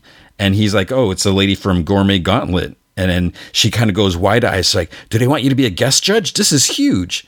And then he he says like, no, they want me to be on the next season. He's like, you know, they're going to bring the show to the the Philly, and she gets like high pitched. She's like, again, this is huge. So it's it's almost like I, I was kind of wondering, it's like, is she really happy for him or she not? But I think she was. Then she's like, you know, what's with the secrets lately? And he's like, well, I just didn't want you to worry. And she's like, why would I worry about your success? And then he answers that you know he's he's not going to do it for the family. He kind of looks at Jericho and she's like, "Well, you have to do it." And then she's like, "Does does this have to do with the whole God thing?" So, lady, uh, late, later, Dorothy's hands are like full of dirt. She's like outside, and then she's she's like standing in, in a doorway, in the back doorway, and she's just like bellowing for Leanne. She's like, Leanne. It's, it's like and then then Leanne's helping her dragging like dirt and stuff around in, in, the back, like the little little porch area. And she's like, "Oh, you're a lifesaver." And, and, then she's talking about how Sean wants to pass on the show, and she mentions a minister lady, and you know that, that she's coming over. And Leanne's like, "Oh, I didn't know about her either." Uh, she's like, "Oh, because you know he, she didn't know her, his secrets either." Sean's in, in, in, the basement. He put a couple planks like across the, that hole in the basement that they can't fill up and he's like trying to measure and stuff like that. And then Leanne comes out and says that you know she heard about the new job, and you know she's like, "Well, I'm I'm here now, so it'll be different, so he can do it." And then she kind of just so, some about like bridging, building bridges or like that. She like kind of jumps sort of like on a plank, and it kind of makes him fall off. And then she's like, "Oh, sorry," and she like darts off. So it's just like kind of awkward and weird. Sean's praying some more, and then he gets startled when he opens his eyes because Dorothy's like right there, and she has like some mask goop on her face, and she's like, "Oh, trust me." She's like, "This is scarier," referring to him praying, and he's like, "Well, hopefully you'll get used to it." And she's like, "What? My husband being a closet altar boy?" It's like way to be supportive or whatever. It's like it doesn't matter if you don't believe in it. It's like then he asks if Leanne is, is acting weird. She's like, "When isn't she acting weird?" Then he asks her to he's like well can you be nice when nancy comes to dinner she's like me he's like i'm a little lamb he's like more like you're a wolf and then she brings up the tv job again and it's just like he doesn't want to talk about it so dorothy's planning later the next day whatever to take jericho for a walk She's trying to get Leanne to go and everything like that. So Leanne reluctantly goes. She's at the park. Her arms are crossed and she's got a big jacket on. And then she kind of stares at a couple tents with like the beggar kids, and then she's thinking back to getting pinned against a tree by that that couple that was in that tent with the blade. And like one of the couples, like, we know what you've done, we know what you are, and like slam her against a tree again. So then, um, she's back back out at home. She's like sitting on the floor in, a, in her room in a ball, and then she goes to the bathroom, and then she looks in the mirror. She's like, "You're safe now. Act like it." Then we see Dorothy outside in the garden again. The beggar boy kind of walks in the gate and like startles her, and he's like, "Is she home?" And you know, talking about Leanne, and she's like, "No." And he's like, "Well, can you check?" And she's like, "No, I won't check." And she's like, "You're on private property." And then she kind of grabs like the shovel handle that's like in the dirt, and he, he like turns and leaves. Julian comes over. You know, Leanne answers. She's like, "Oh, is your hair different?" She's like, "Oh, you know, curls or something like that." And she's like, "Vera's not coming again." She's like, "Why?" He's like, how should I know? He's like, I'm not a mind reader. He's like, well, isn't it like your girlfriend? It's like, what's going on there? He mentions uh, the God lady coming or something like that. Leanne says that, you know, oh, I can't wait to meet her. And he's like, oh, is, is that jealousy? Is, is like, is she stepping on your holy turf? So Dorothy is like grabbing a bottle and, you know, or something like that, you know, got a bottle of wine and she hears a laundry machine and then she's down there. Must I do everything? It's like, oh my God. So she's like pulling out the laundry and she sees like blood on the overalls and she's like really confused and she puts them back in the, in the machine. Then we see Julian sitting at, in the kitchen eating like leftover like spaghetti, and he's, he's like, "Oh, I'm just priming" or something like that. He looks at Sean's. Um, it might have been his his tablet or something. So he looks at something because he got a text, and he's like, "Taylor, producer lady," and Sean's like, you know, he kind of takes it. He's like, "You and your sister need to learn boundaries." And then he's like, "Well, I can't can't do the show or whatever," and because he he mentions it. I guess Dorothy had talked to Julian about trying to convince Sean to do it because Julian, but Julian says, but you can't do it because it could be like last time, and you could wake her up from her sleeping beauty, her sleeping beauty routine or something like that. Because when Jericho died and all that stuff, that she might like remember what actually happened. So Dorothy's actually upstairs because he's like, "Where is Dorothy?" So she's upstairs. She's checking the, the, security footage from the night before. She sees Leanne run to the house, being chased by the couple. She sees her like trying to close the door and then like shoving, you know, forcing their way in. They run through the house, run out the back, and then you know, and you can see like the time code. So she kind of like fast forward, and then you see Leanne slowly walk back like 19 minutes later. So it's like, what the heck happened? Nancy, um, the minister lady, knocks on the door, and Leanne's like kind of just like leaning against a wall in the living room and just doesn't like she like lets her knock a few times and finally she answers it. And she just like opens the door a little bit and it, it's kind of like chilly outside and but she doesn't like let her in and she just kind of talks. And then leanne just like walks away. So never just invites her in just like leaves the door open or whatever. So nancy comes in. Then Leanne's like sitting in a dining room and Nancy walks in. She's like, Oh, are the others in the kitchen? And Leanne's like, You should wait in here with me. So it's things are just very tense or whatever. You know, Nancy's all like smiling and stuff like that. And then Sean walks in. You know, he's about to put like some wine glass on the table. He's like, "Oh, when'd you get here?" He's like, "Like, why didn't you tell me?" Or you know, why didn't you come get us? And she's like, "Well, you were busy." And then Dorothy comes down the stairs and she's like, "Oh, hey, welcome to our home." And she's like, "Leanne, can I have a minute?" So Dorothy's like, "What's going on?" She's like, "I saw the security playback." She's like, "Why didn't you tell us?" And Leanne asks, "She's like, have you been watching me?" And Dorothy's like, "No." Well, yes, this once. And Leanne's like, Well, I don't want, want you to worry. And Dorothy's like, What's with everyone worried about me worrying? She's like, It's my job to worry. And she says that she, uh, people chase her through their house. She's like, Did they hurt you? And, you know, were, were they with the cult? The, the, and so she's like asking all these questions. Then she's like, Is that homeless boy one of them? She's like, What if you had Jericho with you? And Leanne's like, It's okay, Dorothy. And she's like, it's not okay. And then she's like, you're just in shock. And she's like, oh, and I made you go to the park. She's like, you must be terrified. And Leanne's like, I'm not scared anymore. And she's like, I'm just not ready yet. And she's like, not ready for what? And then Julian knocks on the door and interrupts before Leanne can answer. He's like, Well, you, you, left me out here with, with Sean and the God lady all by myself. He's like, Can you come save me? It's like, whatever, dude. It's like, why are you even there? It's like he's always there. He's got no no life. It's like no wonder your girlfriend doesn't want anything to do with you because you, whatever.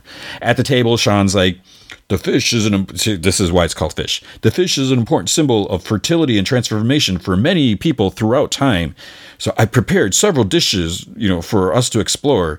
And he's like this is a little more stripped down to my usual style. There's no flair or whatever. Then he asks Nancy, "Would you like to, to try the first one?" And she's like, I'm a vegan. I thought you knew. It's like, wouldn't she like really make that clear? Uh, apparently not. Then Sean's like, oh, I'll whip you up something. So he like leaves right away. So then Dorothy's like, asks her about her background. She's like, oh, do you have a PhD in theology? And Nancy's like, no. She's like, I have a master's in divinity. And Dorothy's like, a master's? So much quicker. Good for you and then she gets up to go go upstairs and, and uh, julian he's like dorothy is a master in wasp ling- linguistics you just got roasted and she just keeps smiling so uh, then dorothy's just kind of coldly uh, or leanne's just just kind of coldly like staring at her and it's just like not saying a word so Dorothy, she closed all the shutters and the blinds in the house. She makes sure everything is locked. So she's she's starting to get a little little freaked out. Sean returns with a dish for Nancy. And then Dorothy says that, you know, she's like, oh, you should say grace. And Nancy's like, no, you know, I'm just a guest tonight. And then, then uh, Dorothy's like, we'd be so honored. And Leanne's just like, grace. And then she like takes a chomp of food. And Sean's like, Leanne, she's like, that's so rude. And Dorothy's like, oh, she's just joking. And Leanne's like, it's okay. She's like, you know, you haven't even opened my poopy wine. She's like, it's like, is a Jersey Trader Joe's that bad or are you just a snob? And then Sean looks at the bottle and kind of like taps and he politely says, like, you could not pay me to drink this. And he kind of chuckles. And Julian's like, but you could pay me, probably. So more talking stuff like that, and then you know they're like laughing about this elderly lady with flatulence that went up to the service or whatever, and then Jericho starts fussing because uh, Dorothy brought her down, and Sean's like, "Why did you wake him?" She's like, "Now he's going to be off his sleep schedule for the week." And she's like, I just want him to be close. And then and she like looks at Leanne. Then Dorothy asks Nancy, she's like, you know, what did what did you and Sean talk about during confession? And Sean's like, what? You know, he's like Apollo. And Nancy's like, oh, we don't do confession. She's like, I, am not into guilt. And Leanne's just like staring at her. Then Dorothy's asked if she wants her to turn up the heat. And she's like, no, I'm fine. And Dorothy's like, oh, you're covered in goosebumps. Then Dorothy picks up Jericho's floor off or toy off the floor, and she sees like Leanne's legs like vigorously shaking. So then Nancy brings up uh, that Sean sh- should take the job, and she's like, "You miss 100 percent of the shots you don't take." And Julian's like, "Oh, your minister's quoting Wayne Gretzky." Nancy mentions that their keyboard is flipped when they when he found out Sean was going, you know, to her church or whatever. He's like, he can quote all your lines from last season. And Dorothy's like, last season? She's like, what are you talking about? And Sean kind of chuckles, like, "Oh, she has the worst memory, especially when you know she's a little bit jealous." And Julianne nervously is like, "She's forgotten my birthday three times." And Dorothy's a little confused because she, I guess, she just doesn't remember that Sean was on the show. And then she's like, um, "She's like, oh, last fall was a blur, whatever." So then Dorothy makes a joke about the fish, and you know Sean's like, "Oh, don't quit your day job or whatever." And then Julian's like, "Well, maybe you should." He talks, he's questions about pairing fish with red wine. He's like, "Tis, tis, whatever." And Sean's like, "Oh, it, it pairs perfectly well with this, whatever." And he like kind of tosses his napkin at Julian, accidentally knocks over the bottle of wine, and it spills onto Leanne's plate, and it like kind of makes the fish look bloody. So they're like, "Oh." So Leanne's thinking back the dude with the the or the couple that was holding her points like the knife in her is like you will return to him. And then the beggar kids start pulling the couples off. And then you just hear and you see like the dude is like dead on the floor. And then the lady's like you must reunite. And then they slit her throat with a knife. So it's like holy crap. So leanne didn't go like crazy. It's like all the beggar kids kill this couple and Leanne's just like kind of sitting at the at the trees, and you can hear them like kind of drag the bodies away. And then the beggar boy like kneels in front of Leanne. The others are just like standing there, and she's like, "What do you want from me?" She's like, "I'm not like you." And you know, the, the boy's like, "We know you said no to him, and you're still here." And she's like, "Aren't you with them?" And the, the, the dude's like, "Not anymore." Okay, Sean says that you know he's like, oh, this is the worst meal I've ever served, and Nancy's like, is like, oh, so I don't have to eat this hair in my whatever thing like that, and then Leanne's like, Mr. Turner's cooking isn't a joke, and then they say that you know Sean is uh, training her palate, and Dorothy, you know, she's like, we'd be lost without you know Leanne or whatever, and then you're like, she's spiritual too, and Leanne's like, not anymore, and Sean's like, well, that's news to me. Since when? And she's like, since I outgrew make believe. And then Julian jokes and Nancy's like, "Oh, you get one, we get one. Balance is restored, you know, because now Sean is religious and Leanne's not." Then Nancy says, "She's like, you know, Leanne, you know, she's young and exploring. That's exactly what you should be doing." And Leanne sarcastic is like, "Thank you for your permission." And Sean's like, "Leanne," and Nancy's like, "Oh, it's okay." You know, her, she's like, "My path wasn't straight either." It's like no one's is. But then looking at Leanne, she she's um, says that, "Yeah, I felt like I've always was always meant to return to him." Which is like what the couple people were saying. So it's like, hmm. And Leanne like scoffs. She's like, I see you. She's like, you're you're rotten inside. And Sean slams his hand down. He's like, that's enough. And Dorothy's like, you know, Leanne's been going through some things. And Sean's like, what things? And Dorothy's like, private things. She's like, you know, maybe I'll just you know need some sleep or whatever. And Nancy's eyes are like locked with Leanne's. So it's like, is there something going on here? And then she says, you know, she's like, of course. And to, Leanne, she's like, oh, I meant no offense. And then she gets up. Sean's like, you don't have to leave, you know, the second. And she's like, it's okay. And she says to Leanne, she's like, I'm not sure if me being a minister is, is triggering for you, but I want you to know that my door is always open if you ever want to talk about anything. And Leanne asks, she's like, anything? She's like, my secret and yours? Then Nancy's like, my secrets. And she looks concerned. She's like, Sean, what we say in prayer group is private. And Sean's like, I, I never said a word. He's like, I promise. And then she's like, thank you. And then she's like, for a lovely dinner. And Leanne's like, did you like hearing her cry when you hit her? She's like, I think you did. I think you liked that she was small. And Nancy's just like staring at her and like a, a tear goes down her eyes. And she's like, small like an insect. And Nancy's like, you, you can only focus on the good works you do today. And for that, you have to forgive yourself. And Leanne's like, God won't fix you. And then Nancy kind of like sobs. She's like, How dare you? You judge me? And Leanne whispers, Be careful, Nancy. Some insects bite. Poof, you're gone. and Jericho starts crying. Nancy like gets up and leaves, and Sean's like, "Well, thank you, everyone." So Nancy's like at the door, she's undoing all the locks and everything like that. Sean's like, "Well, just wait, Nancy," and then she's like, "Get the f away from me," and she just walks out. So Julian then, you know, uh, Leanne's in, in the, like the greenhouse, the little shed or whatever, but outside. Julian tells her, "He's like that was pretty intense." You know, he's like, "Are you okay?" And she's like, "Oh, I feel actually pretty good actually." And he's like, "How did you know that Nancy was so naughty?" And she's like, "Oh, I just guess." And then you know, Julian looks up on his phone. He's like, "Good guess." He's like, "Nancy was charged with assault against her own mother in 2012." And she's like, "Oh, and she was battling dementia at the time too." And Leanne asks him, she's like, "Will you teach me to smoke marijuana?" And He's like, "What?" and then he like reaches for his tin behind like a, a pot. And he's like oh this is my old, old, stash so it's weak as heck. You know it's perfect for you. And then you know he doesn't he doesn't take any. Then he's like so are, are we friends again? And she starts laughing. She's like is that what we were? And then uh, then the beggar boy's there. And he's like whoa dude. He's like get the f out of here. And he looks at leanne just ignores julian. He's like are you okay? And she's like i'm fine. Thank you for checking on me and dorothy dorothy's standing in the door with her arms crossed leanne you should come in now so I don't know what she's jealous that she's talking to two boys or whatever. She tells Julian, she's like, lock the gate behind you. So she's basically telling Julian to go home. So Dorothy puts Jericho in a crib, and then like on uh, a tablet she or laptop, she's like watching Gourmet Gauntlet show like with Sean, and she's like has probably no memory of this, and she just like shuts it. Sean calls calls up to Leanne because she's up in the attic, and she's so she's probably a, a little stoned because she's like eating Pringles, and she says something. Then he's like, "What was that down there?" And she's like, "Nancy sucks." And he's like, "There's no way you could have known that story about Nancy." And he's he's like, "I thought we were on the same side here." And she's like, "I'm always on your side." It's like, couldn't you just be on my side for once? He's like, "We are on your side," and she's like, "You're not." Not like. And Sean says that he's like, "I believe in him, even if if you don't."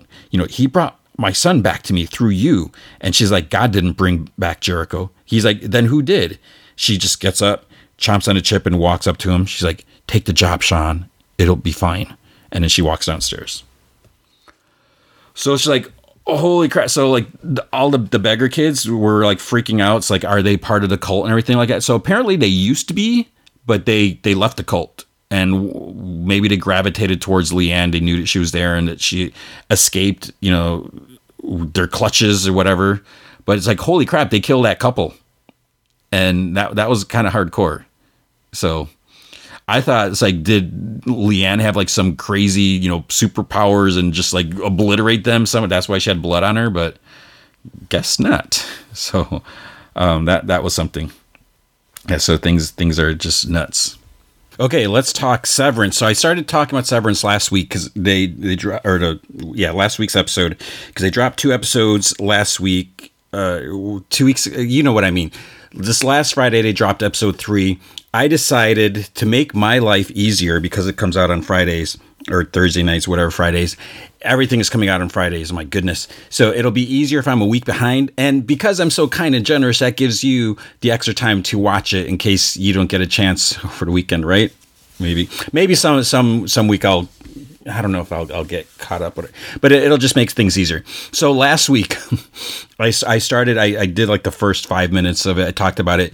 Um, the idea of severance is, is basically you agree to get like your mind severed. So when you're in the office, you don't remember anything of your personal life. And when you, as soon as you leave the office, you don't remember anything about work. You don't even know what you do pretty much. So it's kind of freaky in a way. And, and I, don't, I don't know, there's something kind of disturbing about it. It's, it's directed by Ben Stiller who you know does, does an amazing job with it and it's not really a it's not a comedy maybe it's a really dark comedy but it's it's kind of heavy in some ways, which you'll you'll see. So I'm going to go through spoilers, talk about the first two episodes. I talked about it last week, where it and I I won't go through the whole thing again, but it, it opens with this woman lying on a conference table. She you know she just wakes up and there's this like intercom there. It's like asking these questions and and she's like, where am I? What's going on?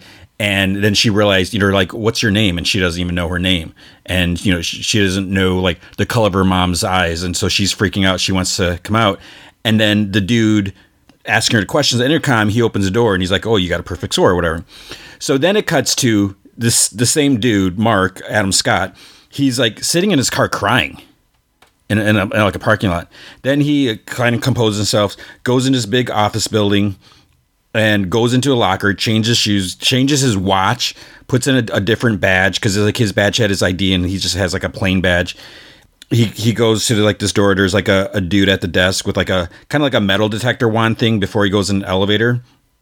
And then he, he goes in there. He walks down down the hall. There's like all these crazy halls, like almost like a maze as he's walking, he finds like like a tissue in his pocket, and it's probably from. I'm, I'm assuming it's from when he was crying, and he's kind of confused why it's there, and he just like throws it out. Then he sits at this cubicle, and there's like this big. It's it's really weird. It's this big room, like green. Car, it's like, eh, but there's only like four four little cubicles in this like in a square, like boom boom boom boom boom, right? Boom boom boom boom and so he he it's it, it's weird in this in the middle of the room there's this second guy his name's dylan he's sitting at his desk and then this third guy comes irv irving he, you know, he's there and then uh, Mr. Milchick, their their boss, he comes to talk to Mark. Oh, and the whole thing, I, I think I mentioned last week. It's almost like it's it's not quite the 70s. It must be like the 80s, 70s, 80s kind of like vibe throughout the whole thing. Even though the whole severance thing is kind of like mod, which is weird if you think about it. I'm trying to think of like on the outside world. Like, do they have cell phones? They must have cell phones, right? So maybe it's not. I just realized that after watching the two episodes that it's not. But the office is very, even the, the way they look, like like uh, Mark's hair and everything. So, anyways, Mr. Milchick wants to talk to Mark. He takes him to this this lady, Miss Cobel, and he they tells Mark that the last time time he saw her, you know, she was in a different office. He's like, oh, you know, might be good to compliment her on her her new new office. So whatever, you know, she doesn't like her office. Milchick plugs in an intercom like on her desk, and she says that the board will be joining them remotely today. So he thinks it's because he's subbing for Petey and he's acting as, as a lead. He's like, but I've, I've done it before or whatever. And she's like, Petey is no longer with the company. So he's kind of confused. Milchick says that, you know, it's, it's too bad because he liked their office uh, friendship which you know that seems a little weird. Then she asks Mark to put his key card on, on her desk, and she gives him a new one. And she's like, "You're the department chief now." And then she's like, "A handshake is available upon request," which is like, okay. He's like, "Can I get a handshake?" so you know, she gives one, and then um, she gives him like this binder with like duties and stuff like that and he thanks the board and she's like oh they won't be they won't be contributing to this meeting vocally today so very strange things. You know what, what is going on here. So he's looking over the manual about talking to the lady. So this is the lady from the beginning. He you know he says he just wants to talk to her. He says that you know she's entitled to have all of the information presented. And you know, so we're, going to see that you know she's about to wake up in a conference room. So he starts reading the script, and it, it's all written out there for him. So all the stuff that he's saying, and you know, the door that she's trying to open is to this like little room where Mark and um, was I think Irving was was in there with him, and and he's like, she's not supposed to do that. So then it cuts to the part where he's like, that's a perfect score. She opens the room, and he goes in there. And he's like, it's like, oh, you know, I accidentally skipped a preamble, so that's probably why there's a disconnect. Because you know, he he just like starts off like, who are you? And then he's supposed to, you know, he, he didn't do that, which I talked about that last week. So she's like, am I livestock? She's like, did, did you grow me? And that's why I have no memories. He's like, what? He's like, no, I assure you that we didn't grow you and, and, then, you know, do your nails and everything like that. Then she's like, what's my name? He's like, it's Helly, Helly R. And he tells her that, you know, she's seemed confused, but she's actually at her orientation. And she's been hired for a position on the severed floor of Lumon Industries. And then she just like grabs the intercom off the table and she throws it at him, hits him in the head. She tries going at the door and he's like, that lock, he's like, ah, but, but he's like, that lock's from out outside. So he he goes to the end of the table and he like sits down and tries to get he gets her to sit again. He looks over to Binder, like you know what is he supposed to say in this situation or everything like that. Because there's always like if they say this, you know, do whatever. But then he just like goes off script. He's like, my name is Mark. He's like, I woke up on this table a few years back and then a voice asks him 19 times who was he you know who he was and he said he's like i'd, I'd kill the voice you know if i get to your order. but he didn't he's like the voice belonged to Petey who became his best friend and he says that there's a life to be had here she questions it she's like what do you mean and he goes on script again she tries taking a binder and they fight over it and she's like let me out of here and that makes it the second time because they're they're like something in the script says that if they ask three times, then you have to let them out or something like that. So then he, you know, there's like cameras in the room or anything like that. He's like, ask me that again or whatever, you know, to let her out of there. So Mark and Helly walk down the halls. Then he takes her to a stairwell, which is like around a corner. He's like, okay. She's like, aren't you coming? What? He's like, I, I, I can't watch you leave. So it's like, she's like, okay. So she goes through the door, but then she ends up like back in the hallway and she's like kind of confused. So she turns around, goes to the door, and then she's in the hall again. And then we see her like a, a, third, and you know, Mark's just like standing around the corner. We see her like a third time. She like runs through the floor and she like falls on the floor, but then after a few seconds, she returns. So it's like, why did you know, she wants to leave, but then she keeps coming back. And it's not like some weird warp thing where she, you know, we'll, we'll see more about this later. So she asks Mark, she's like, Am I dead or is this hell? And he's he's like, No. And she's like, Why can't I leave? And he, he's like, You did to the stairwell, but then you came back. She's like, I didn't. Then Helly talks to Miss Cobel. She gives her like a, a disc or like a, you know, she's like, Here, here's a video of the last which this is the last part of your orientation. So Milchick like sits her down in the TV or like in the, the big office uh, room, whatever with the cubicles, and you know he puts a disc and she watches a video so the video is just an empty chair. Then you hear Milchick uh, on the camera. He's like, "Take a seat," and he's like, "She's like, I'm recording this video that will be shown to me in roughly two hours." She's like, "I have, of my own free accord, elected to undergo the procedure colloquially known as severance. I give consent for my perceptual chron- chronologies to be surgically split, separating my memories between my mer- my work life and my personal life. I acknowledge that henceforth my access to my memories will be spatially dictated. So she's reading, you know, cue cards or like little note cards, but she's, you know, saying all this. I will be unable to access outside recollections whilst on Lumon's severed basement floor, nor retain work memories upon my ascent. I am aware that this alteration is comprehensive and irreversible. I make these statements freely. Then she um, you know, so she, that was the whole video. So she, then she goes over to Mark Seth. She's like, "So I'll never leave here," and he leans back. He's like, "You'll leave at five o'clock." He's he's like, "Well, actually, they stagger at exits, so it'll probably be like five fifteen. He's like, "But you know, it won't feel like it, not to this version of you, anyways." So she's like, "What if I have a family?" And he's like, "You'll never know." And she's like, "So I have no choice." He's like, "Well, every time you find yourself here, it's because you chose to come back." And so she sits at her desk which is that's a whole weird thing. So now you know once you start working, it's like you don't even. What if you hate your job and you don't know because you have no recollection? You might think like, oh man, things must be awesome, right? I'm getting a paycheck. Mark gets in the elevator. It's the end of the workday. It's five twenty-five. Goes to his locker, changes watch or you know his watch, takes a different badge. He exits. He finds an envelope on his car.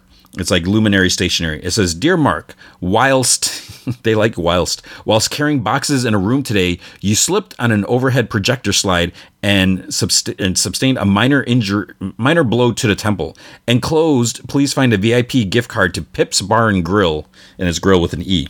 Congratulations on the gift card. So he just like kind of touches his head. he's, you know, there's like a band aid there, and he just drives. He, so he as he's driving, you know, through the parking lot, he takes off his lanyard and he almost hits Helly, you know, because she's like walking, and he's like, "Sorry," and she's like, "Maybe keep your eyes on the icy road," and she just keeps walking, and she has flowers. So it's like you know she doesn't. They don't even recognize each other. You know, they just spent like you know hours together. So he arrives home. Looks like he lives at home. He has a beer. He watches TV. Um, and then it's like the next day. So I guess maybe it's a weekend. He's like drinking again, whatever. There's a knock on the door, and uh, then some lady's like, did you forget? And so it's his sister.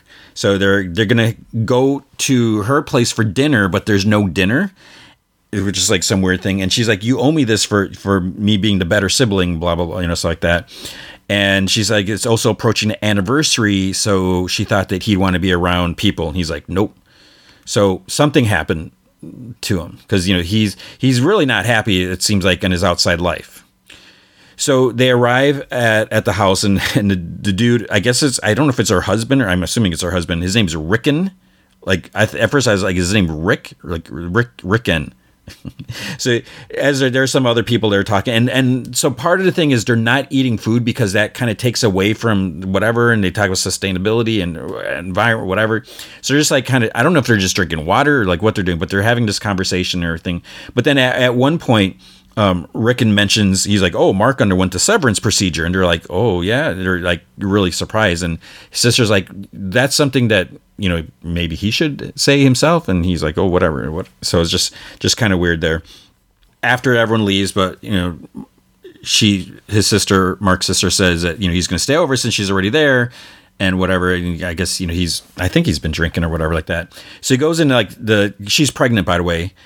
So there's three beds in the bedroom, and he's he's like you know sitting up in a race car bed. So Ricken apparently feels that kids go through three beds in, in their lives, and changing them can have a harmful effect on their growth or something like that. So by presenting them with three beds upon birth, they can move across the room at their own rate. So it's like okay yeah that makes sense. And so but now you you have this room and there's literally three beds. I, am assuming one was a crib because there's a race car bed and there looks like a like a regular you know whatever twin bed. But it's like you could have all this room to play or whatever but you're it's it's taking you know whatever. So he, uh, mark wakes up during the night. He goes to get some water.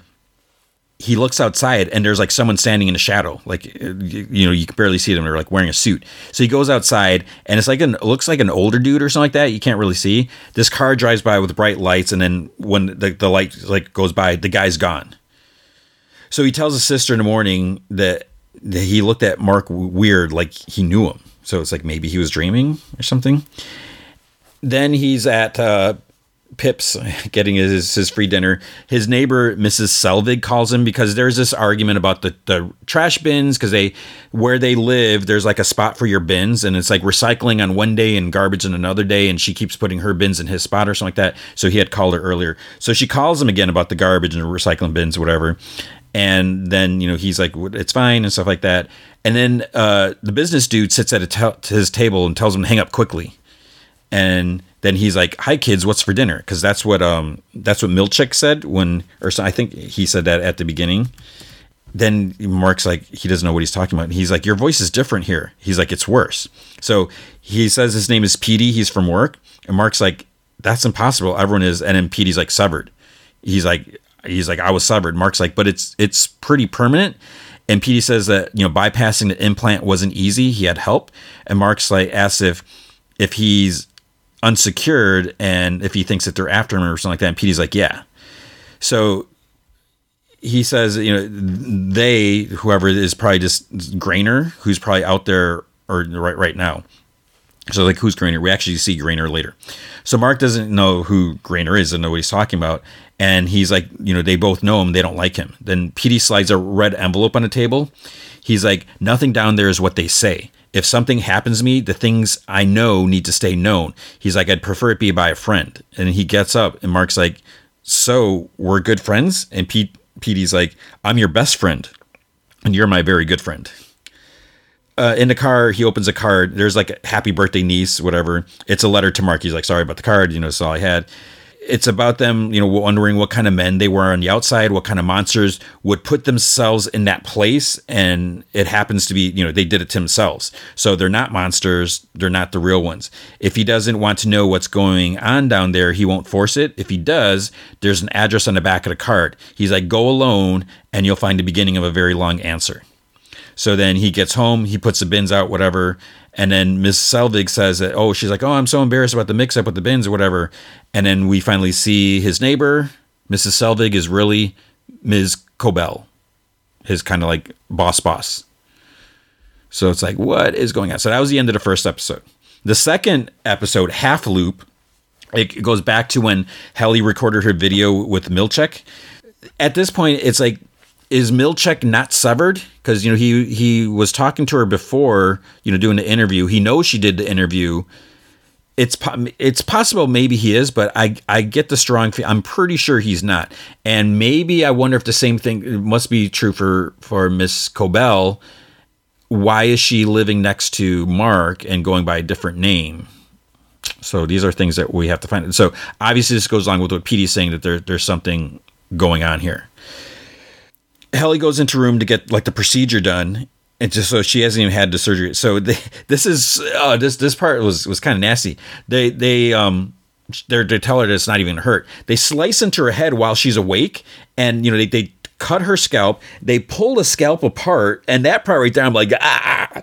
And then you can like see like her her her her brain and and she's they, they start drilling in her and it's it's not the smallest drill and there's even like like bone dust on her brain which is just like so then um, there's like this tube chip thing that they put they're gonna insert into her head. They, the needle goes in and you see like there's like an x-ray screen like right next to her she could almost look at it maybe out of sight of her eye if she wanted to.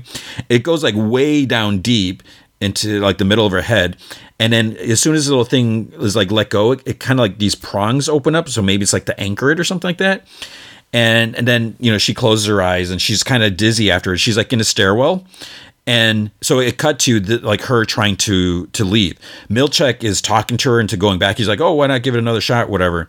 And then we see like the third time she flies, you know, through the door and falls on the floor, and then she goes back in and then, you know, she gets an elevator at the end of the day. Milchick is there and he gives her the flowers. He's like, hey, old timer, one day down. The fact that, again, this goes along with Milchick must have known that she wanted to leave. They didn't talk to him when, you know, she, when Mark took her to the stairwell, but he somehow got there before them or took a different route because there's like all maze through the hallways. And he's standing out there talking her into going back in. But this just goes to show like why how she was coming back in right away. So it, apparently, when she goes through that door, things like kind of click over. So there must be some sort of sensors or something like that that when you you you're in the office area to confine, confines whatever you don't remember everything because she doesn't remember being out in the stairwell it's like as soon as she stepped through that door she's suddenly coming back in so even though she was out there and turned around she just she doesn't remember that so Mark enters a workspace. Um, this must be like the next day, whatever. He turns on the lights, looks at a checklist of duties. He has to make. It's like this sucks being the the the head. He has to make the coffee, fill the soaps in the bathroom, vac- vacuum the floors with a little like hokey thing. That's what they're little called, little, little handheld vacuum things. Um, he has to. He dusts like the control pads, dusts pictures, and, and, that are on their desk, like pictures with three other guys, you know, and the, the other guys in, in Petey. Um, then he takes the pictures off everyone's desks and he hides them in a in a top like in a back shelf in a supply closet. Helly comes in and she's like, "Is it tomorrow already?" And he's like, "Uh, it's actually it's it's Monday." And she's surprised. She's like, "It feels like I never even left." So again, that's just like weird that yeah, it's like you get an elevator and then it's like you're coming back. So there's there's like no like sense of time passing. So that must make it feel like it's just like endless work. I even though your body is rested. I mean, oh, how what would that be like on your mind? I didn't even think about that. So uh, Dylan explains to Helly there's some like prize incentive for meeting their goals. You know, you get these erasers and there's like finger traps, um, and then like 100% you get a caricature, you know, drawn of you, and he, he has a bunch in his, his drawer. And he's like, but the, the top party is a waffle party. so it's like, okay. Mark sets up Helly's computer. Irv says that he noticed that he says Mark that he he removed the group photos today. And Mark's like, yeah, we're taking a new one at Helly's party. But he's like, he's like, well, the procedures, the old ones should say until it, you know they replace it and everything. He's like, really keeps pushing this, and you know, so Irving's like this older guy.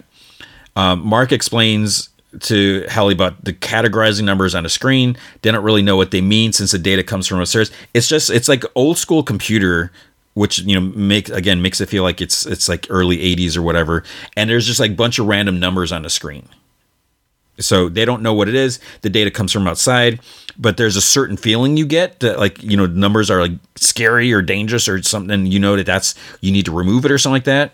So she's like, "Am I trapped here?" She's like, "If I'm not happy, am I able to quit?" So Mark sits back and he's like, if you're really unhappy, you can submit a resignation request with your outside self for review. And Dylan's like, yeah, good luck getting that approved.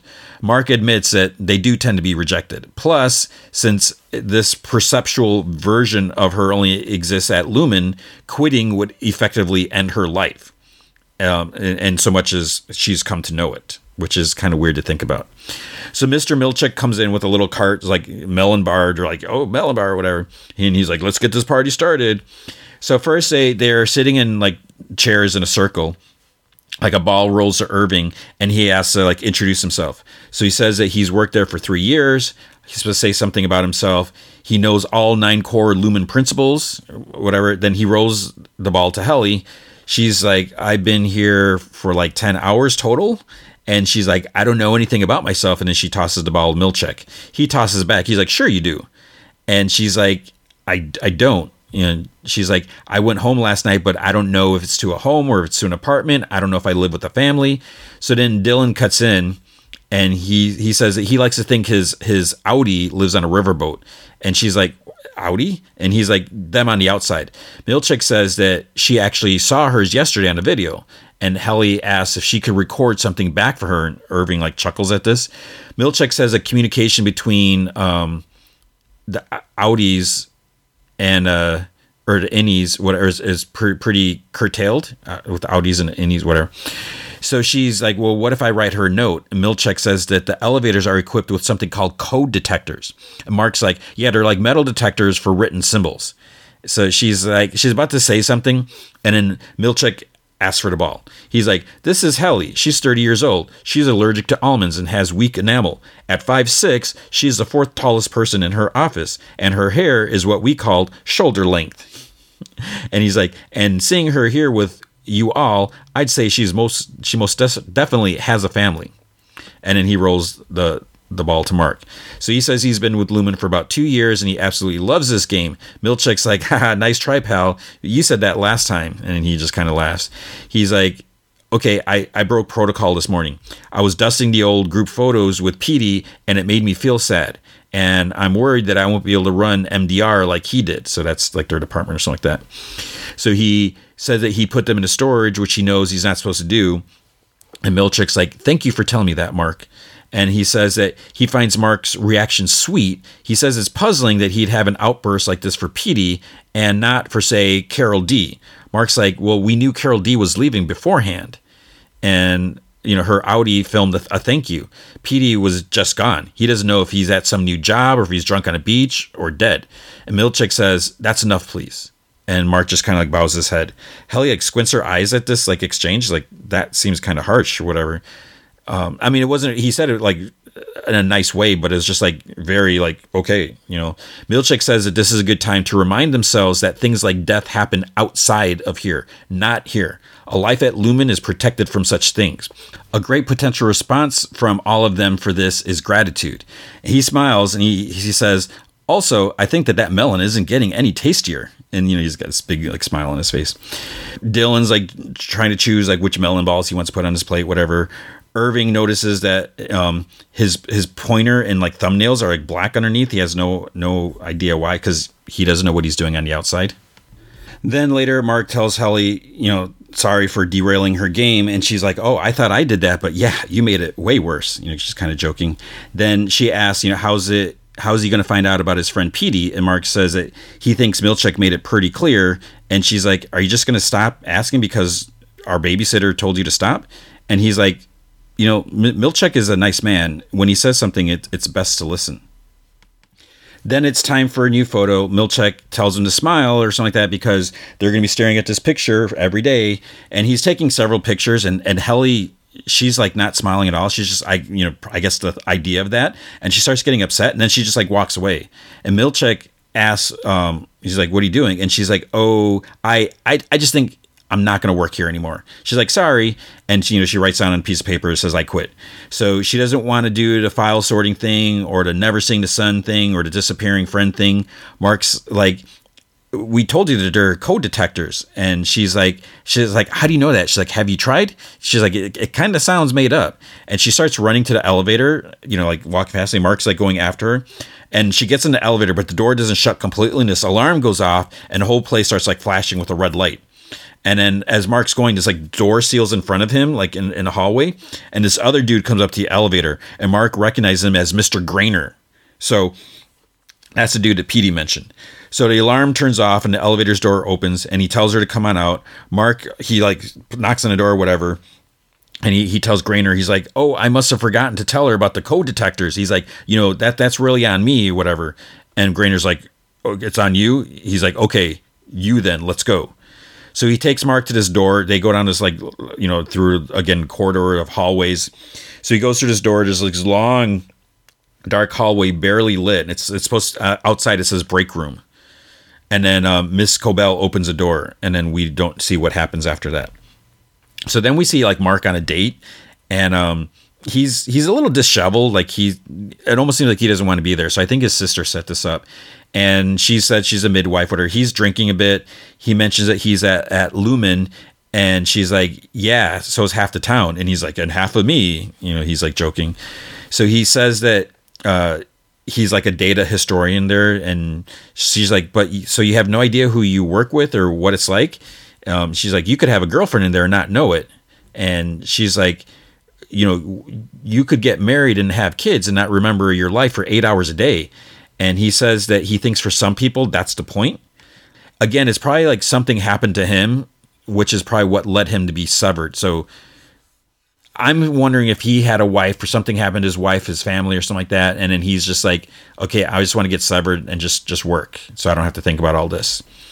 So they're walking afterwards, and there's like a couple of people handing out flyers, and they're protesting, I guess, the whole severance thing or whatever. They say that they want to stop companies like Lumon force, forcing things like severance or whatever. And he kind of plays along with him. He's like, "Oh, they're forcing it now," and he starts getting rude and stuff like that. And the guy's like, "Severance is subjugation," and you know stuff like that. And his date's just kind of like looking at him, is like, "Oh man, you're a little cuckoo" or something like that.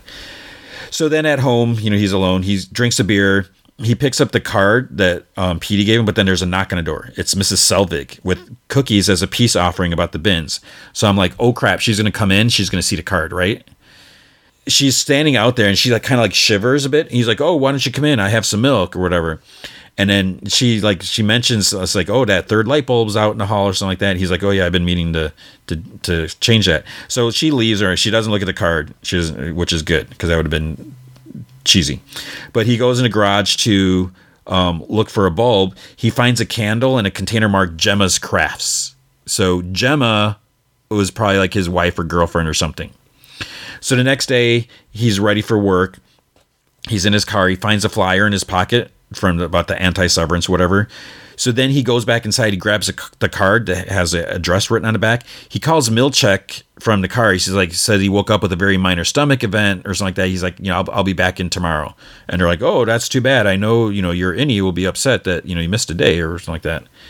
So inside, um, in the office. Dylan's making coffee. Irving's like, "Where's Mark?" And he's like, "Oh yeah, nice to see you too." He's like, "He's supposed to be down here first. And Dylan's like, "He's probably just sick." He's like, "They wouldn't do away with him and Petey in the same week." Then Helly comes in. She's like, "Did?"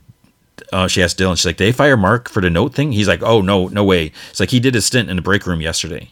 So it's like again, what's what's up with this break room? So Milchick and Graner talked to Cobel in her office about Mark saying that he was ill. You know, could do they know that? Because she's gonna know if he's home or not. You know, she's gonna see his car is gone.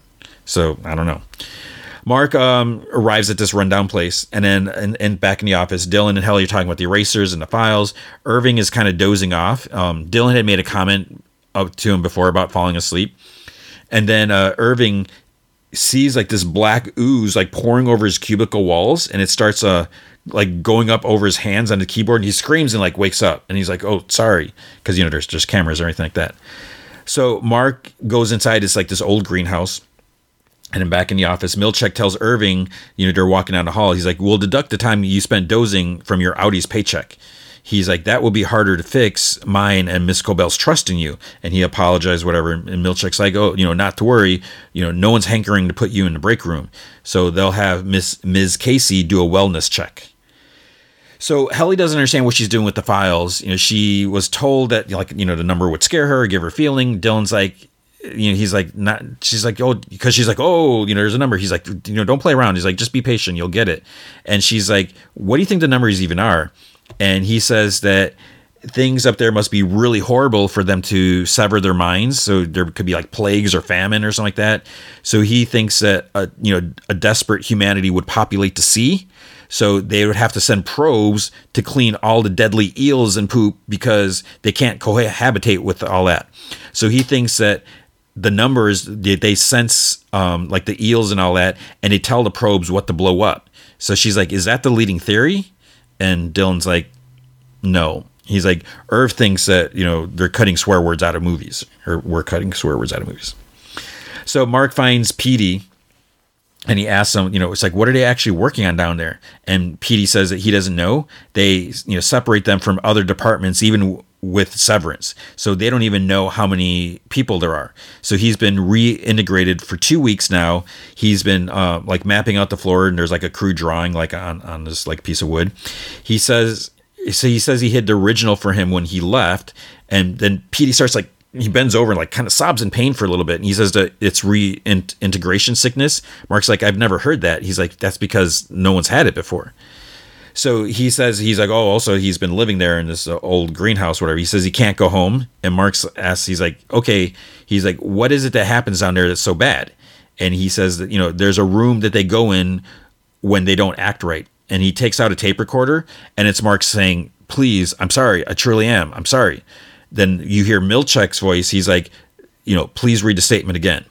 So then Mark says, Forgive me for the harm I have caused this world. None may atone for my actions but me, and only in me shall their stain live on. I am thankful to have been caught, my fall cut short by those with w- Wisenhand. All I can be is sorry, and that is all I am.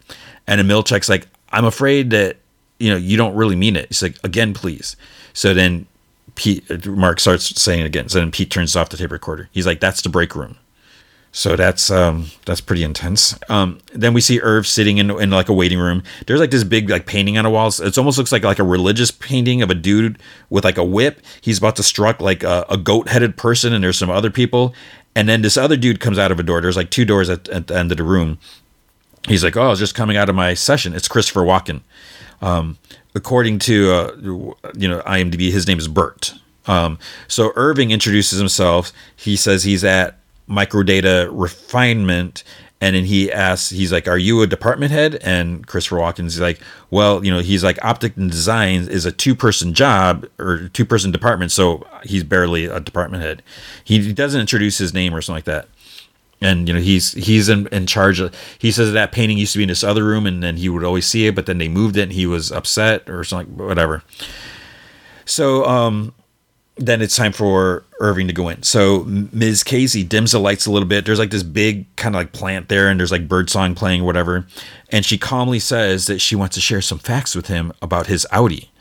His outie is an ex- exemplary person. Um, so you know, enjoy these facts.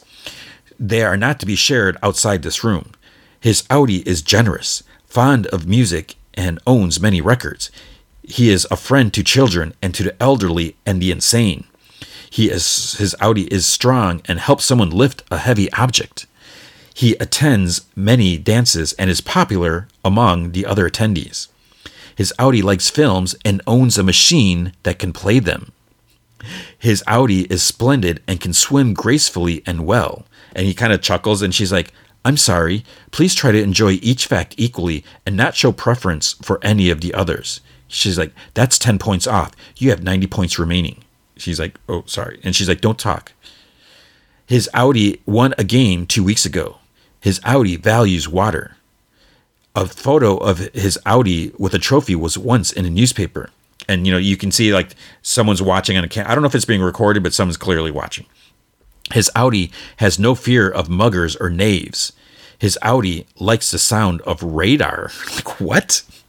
His outie is skilled at kissing and lovemaking. And he's like, oh.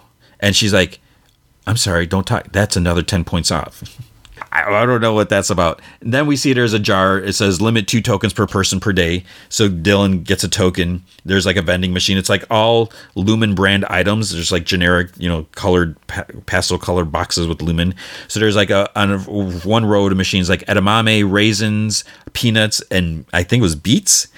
And then he looks at his other row. There's like blueberries, ginseng cubed, sunflower seeds, and I think it said meat smoked and salted. So he goes for the raisins. Hell, Helly walks up and she's like, "Is it just the elevators with the code detectors, or is it the stairwells too?" And he's like, "You got to let it go." She's like, "Yeah, okay," but she's like, "How good are the scanners?" Irv returns in good spirits. He says that he's like, "Oh, you know, I met the head of Optic," and Dylan's like, "Bert?" He's like, "I met that guy. He's an F." And he's like, "You didn't tell him where we were, did you?" Because again the other departments aren't supposed to know i guess and you know since it's just a, a maze of hallways so who knows what's behind all these doors i don't know and so they they're like starting to discuss and argue about this Helly's just like staring at the numbers on her screen and she calls him over and she's kind of looking i don't know if she was looking at a five or zeros but there's other numbers and Dylan's like, oh, yeah, fence off the bad data, like I told you. So then, like the square of numbers that are highlighted, she like kind of drags them to like this bin at the bottom. And you know, and again, this is all just like old school screen. It's just like black and white, like you know, no, not fancy graphics or anything like that. So she's like, they they were scary. So then we see Ms. Cobell staring out her window uh, at her house, and Mark is in his house. He's setting up like a sleeping bag on a couch or something like that in his garage for Petey, and he's like, you know, you can use a you know the shower or whatever. And he's like, oh, what are you trying to say? Because he probably stinks or something like that. So he goes in the bathroom, and then his phone starts buzzing or something like that. And he, then you know, Petey he like leans over sink like groaning, and he has like a bloody nose or something like that. And then he turns on the shower, but then it's like he sees himself in a shower while he's at the sink or something like that but he's probably like seeing his other life, like his his innie, and then he kind of slides to the floor, and Petey's like, "Are you okay?" But it's like, is he okay? It's like, did he just die, or is he just like, what is going on? And that's the end of the second episode. So this show, again, I what I almost describe it, it kind of feels like a, a Black Mirror episode, but it, it's just just the whole idea of being separated, and it's like, what is what's going on? Like, what are they doing? Because uh, again, it makes sense for Mark if something horrible happened in his life. You know, he just wants to wants to forget about it. You know, he's wants to keep himself busy, and he he drinks when he gets home to try to forget about things. And then when he's working, he doesn't have to work. You know, he's not going to remember anything. And the other thing is, this show it's already renewed for a second season. I think it's it's already listed. So it this was before it even started. So I can't wait for that. So um, yeah, so you can. Uh, the third episode is out already if you want to get ahead, or just wait, and I'll talk about that next week. Okay, then the movie feature this week is Texas Chainsaw Massacre. So this is on Netflix. This new new movie. It's kind of like a sequel to the original. I I guess I haven't read anything. I haven't read anything about this. Like I don't even know why they made this movie. I mean, it's just it's so it's a it's a direct sequel to the original movie. So it's acting as if all the other ones didn't didn't happen. Okay, I get that. Um, sounds a little familiar. That's what uh, they did with Halloween, right? So they're following the same blueprint. The other thing is, I had no idea. This is like Netflix and Legendary Pictures. So it's like, okay, maybe it, will be, a, you know, that gives it a little bit more, um, makes it a little more legitimate. Unfortunately, it wasn't that good of a movie. I didn't really like it. It's it's definitely violent and gory, but uh, I mean, one thing the movie's 81 minutes. Is it 81 or 83 minutes? But anyways, it's it's short. It's less. So my my detector, my philosophy, whatever, my observations. It seems like when a movie is less than than 90 minutes, there's something. There's something. I don't know what it is about that uh, you know, I was it Crawl the alligator movie. That one was that one was okay for being under under ninety minutes. I, I know that one s- sticks in, in, my mind, but there's something about the under ninety minutes, and there's something to be said about that too. It's like okay, you know, you don't want to, you know, why drag out the movie? You know, what what can you do? But because of that, it's almost like things kind of happen pretty quickly in, in a bit. So I'm going to go through part of the movie. I'm going to spoil probably more than I normally would. Um, just because I don't think it's that, that good a movie. But there's there's some things I want to talk about that don't really make sense. But just so you get an idea of, where of the, what the movie is, is like. And again, if you watch the trailer, when I first saw the trailer, the whole like bus scene, all the people on their phones, I'm just like, uh, and and yeah, that was a good indication of of the movie. So it starts off. There's you know you see like a TV, like a DVD or whatever. It's like or some like old house. There's like August 18th, 1973. Five youths attacked by an unidentified madman. You know, and he's like used tools and ch- and chainsaw. There's only one survivor, Sally Hardesty. So the attacker wore a mask made of human skin. His identity remains a mystery. So I'm trying to think how the first movie ended because I, I guess you know I'm thinking about like Chainsaw Two, whatever was that the one with Dennis Hopper and like the chili cook-off thing. So we know that Leatherface has uh, some like weird, strange family. But I'm trying to think an original movie. Did he still have the family there? Because I know there was like some petrified, like dead, you know, people like bodies sitting at the table, like in clothes. So I'm trying to think at the because I remember at the end of the movie where she gets away and you know she's running running down the street. I still have this vividly in mind, and this like big semi comes, and you know she's like trying to get in, and and uh, was there another dude that in a pickup truck, or was it the truck driver where he sees chainsaw, he's the he sees Leatherface, so he runs like back from him, but then she gets away, and Leatherface is just like waving the chainsaw around like in the middle of the street, and then that's kind of where it ends. What what happens after that? It starts off here. We see this girl Lila. She's buying stuff at a gas station, and you know the the news program special documentary show whatever was on on the, the TV. So she asked the the cashier dude, she's like, "So whatever happened to Sally?" And he's like, "Oh, you know, she became a ranger in Texas. You know, she searched for that maniac for like, you know, 30 to 40 years, but, you know, he was wearing a mask, so that doesn't make it easy to locate." So there's um uh three so, so there's a total of three girls and and a dude and they're they're headed to Harlow and as they're at the gas station, this good old boy in the next pump, you know, he pulls up in his big, big pickup truck. He has like a gun on him. And uh, the second girl, Melody, she kind of gets sassy with him and everything like that. So I guess the first girl, Lila, you know, she's anti guns or something like that. And, and you can see she has like a bullet wound on her shoulder. Like, you know, she kind of, as they're you know, driving away, she kind of like touches it, you know, moves her shirt, whatever. So you can see that. As they're driving, they get stopped by the sheriff and and uh um the main dude Dante he's he's black. He's like put your hands where you can see him whatever. So the sheriff's like he knows that they're coming through. He's like you know just be respectful of the town or whatever. So they get to Harlow. It's a ghost town. Apparently they're going to rebuild a town. So they're gonna what was the the, the word? They're basically going to try to rejuvenate re- reinvest it um um you know get they have investors coming and everything like that.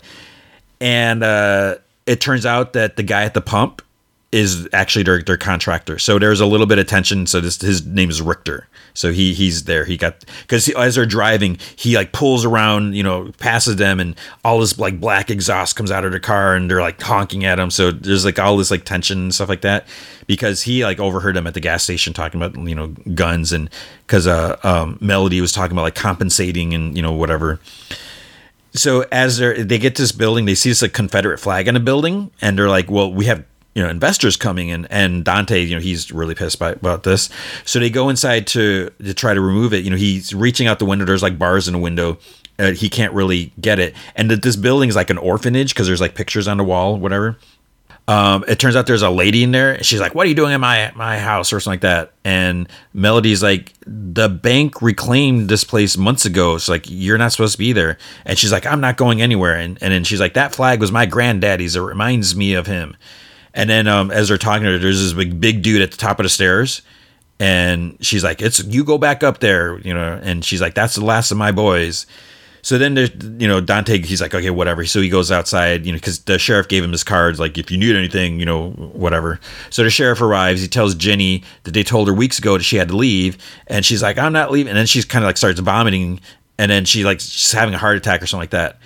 Then Ruth, Dante's fiance, she's to go with, because Melody was to go with, but the investors are like about to get there. So Ruth's to go with to make sure she's okay, whatever. And the big dude, he goes too. And he's just kind of, has like long hair and he's kind of freaky. So investors come into this like big, big bus, whatever. As they're driving, because the sheriff has like a, a, big van, so that's supposed to be like the ambulance too. Um, Ruth sitting in, in the passenger seat with the sheriff, and there's like a, a wire fence thing, and then like the deputies in the back with uh, Ruth and, and the big dude. Ginny dies in the van on the way there, and the dude's like trying to because she had like an oxygen tank that she had with her, so he's like trying to put it on her, and he's like keeps like hitting it, trying to turn on, and then the deputy like grabs his hand like to stop him because she's dead, and he just kind of glares at him. Then the, deputy lets go, so then the dude grabs his his wrist, bends it, snaps it, and like bone sticking out of his hand, and then he like shoves it into his throat, and the deputy tries shooting at him, but then the gun goes off and hits the sheriff, of course and then the van veers off the road and hits like this combine, you know, whatever big tractor thing on the side of the road. So, um, Lila, you know, oh, we see Lila, and she goes goes to talk to Richter in the garage, and there's like an assault rifle on the bench, and she's like, "Is it loaded?" And he takes out the ammo. He's like, "Have you ever shot one?" She's like, "No, but I've been shot at." That's why she's where she got the bullet. There was like a, a school shooting. So what the dude does, because um, you know Ruth's like uh, in the front seat, the sheriff's like dead, and she's like kind of like days and I don't know if she's like kind of trapped in the front seat, but the big dude slices off Ginny's face and puts it on his face. So obviously it's this is Leatherface. And then Ruth like she she's trying to talk on a police radio, you know, and, and the, the gas station guy hears this. Now the, the big thing is what what is what what is going on? What is Leatherface's motive? You know, we we it makes no sense because you know the big question was did Ginny still have the detour house? You know, because she said she did, and Dante's like, no, you don't. And you're like, I have it. So there, there's that part, but the fact that what has Leatherface been doing for 50 years, whatever? Has he just been sitting silently, like just doing nothing, saying at the orphanage? And then now all of a sudden, because Ginny's dead, he's to kill any, everyone and anyone? You know, it'd be one thing to get like revenge against the kids if they caused, you know, Ginny to die, but even, even killing like the sheriff and, you know, they didn't do anything against him. And so it just, it, it yeah it just goes from there so then then the deaths start happening and they just keep going and um but but there's a part and it's like I'll, say one time it just starts raining he ends up back at the house you know just killing more people and it just starts raining at one night but or you know at, at night and then the part that you see in a trailer you know all the investors they're like on the bus just like partying or whatever and he comes on and they all raise their phones and they're like live streaming, recording them. They're like, "Yeah, go ahead, you do something. You're about to get canceled." And then he just starts like attacking them, and they're trapped on the bus, and uh, so it's just it gets a, a little little silly, and um, just but yeah, like I said, it's um definitely violent and other oh the other thing is then leatherface at one point because ginny's like stay out of my bedroom or something like that. And after he goes there and he starts like pounding on on the wall with a hammer and his chainsaw was hidden in the wall or something like that. And so okay his chainsaw has been in the wall for 50 years and then it's still gonna it's gonna work without being fine-tuned. I don't know much about chainsaws or like you know big tools like that but i would think it would need to be oil or something like that. Even if there was gas in it it probably wouldn't it dry up after 50 years, evaporate, and all of a sudden it, it's perfect working order, and you know so he can use it, and he's he definitely does use it.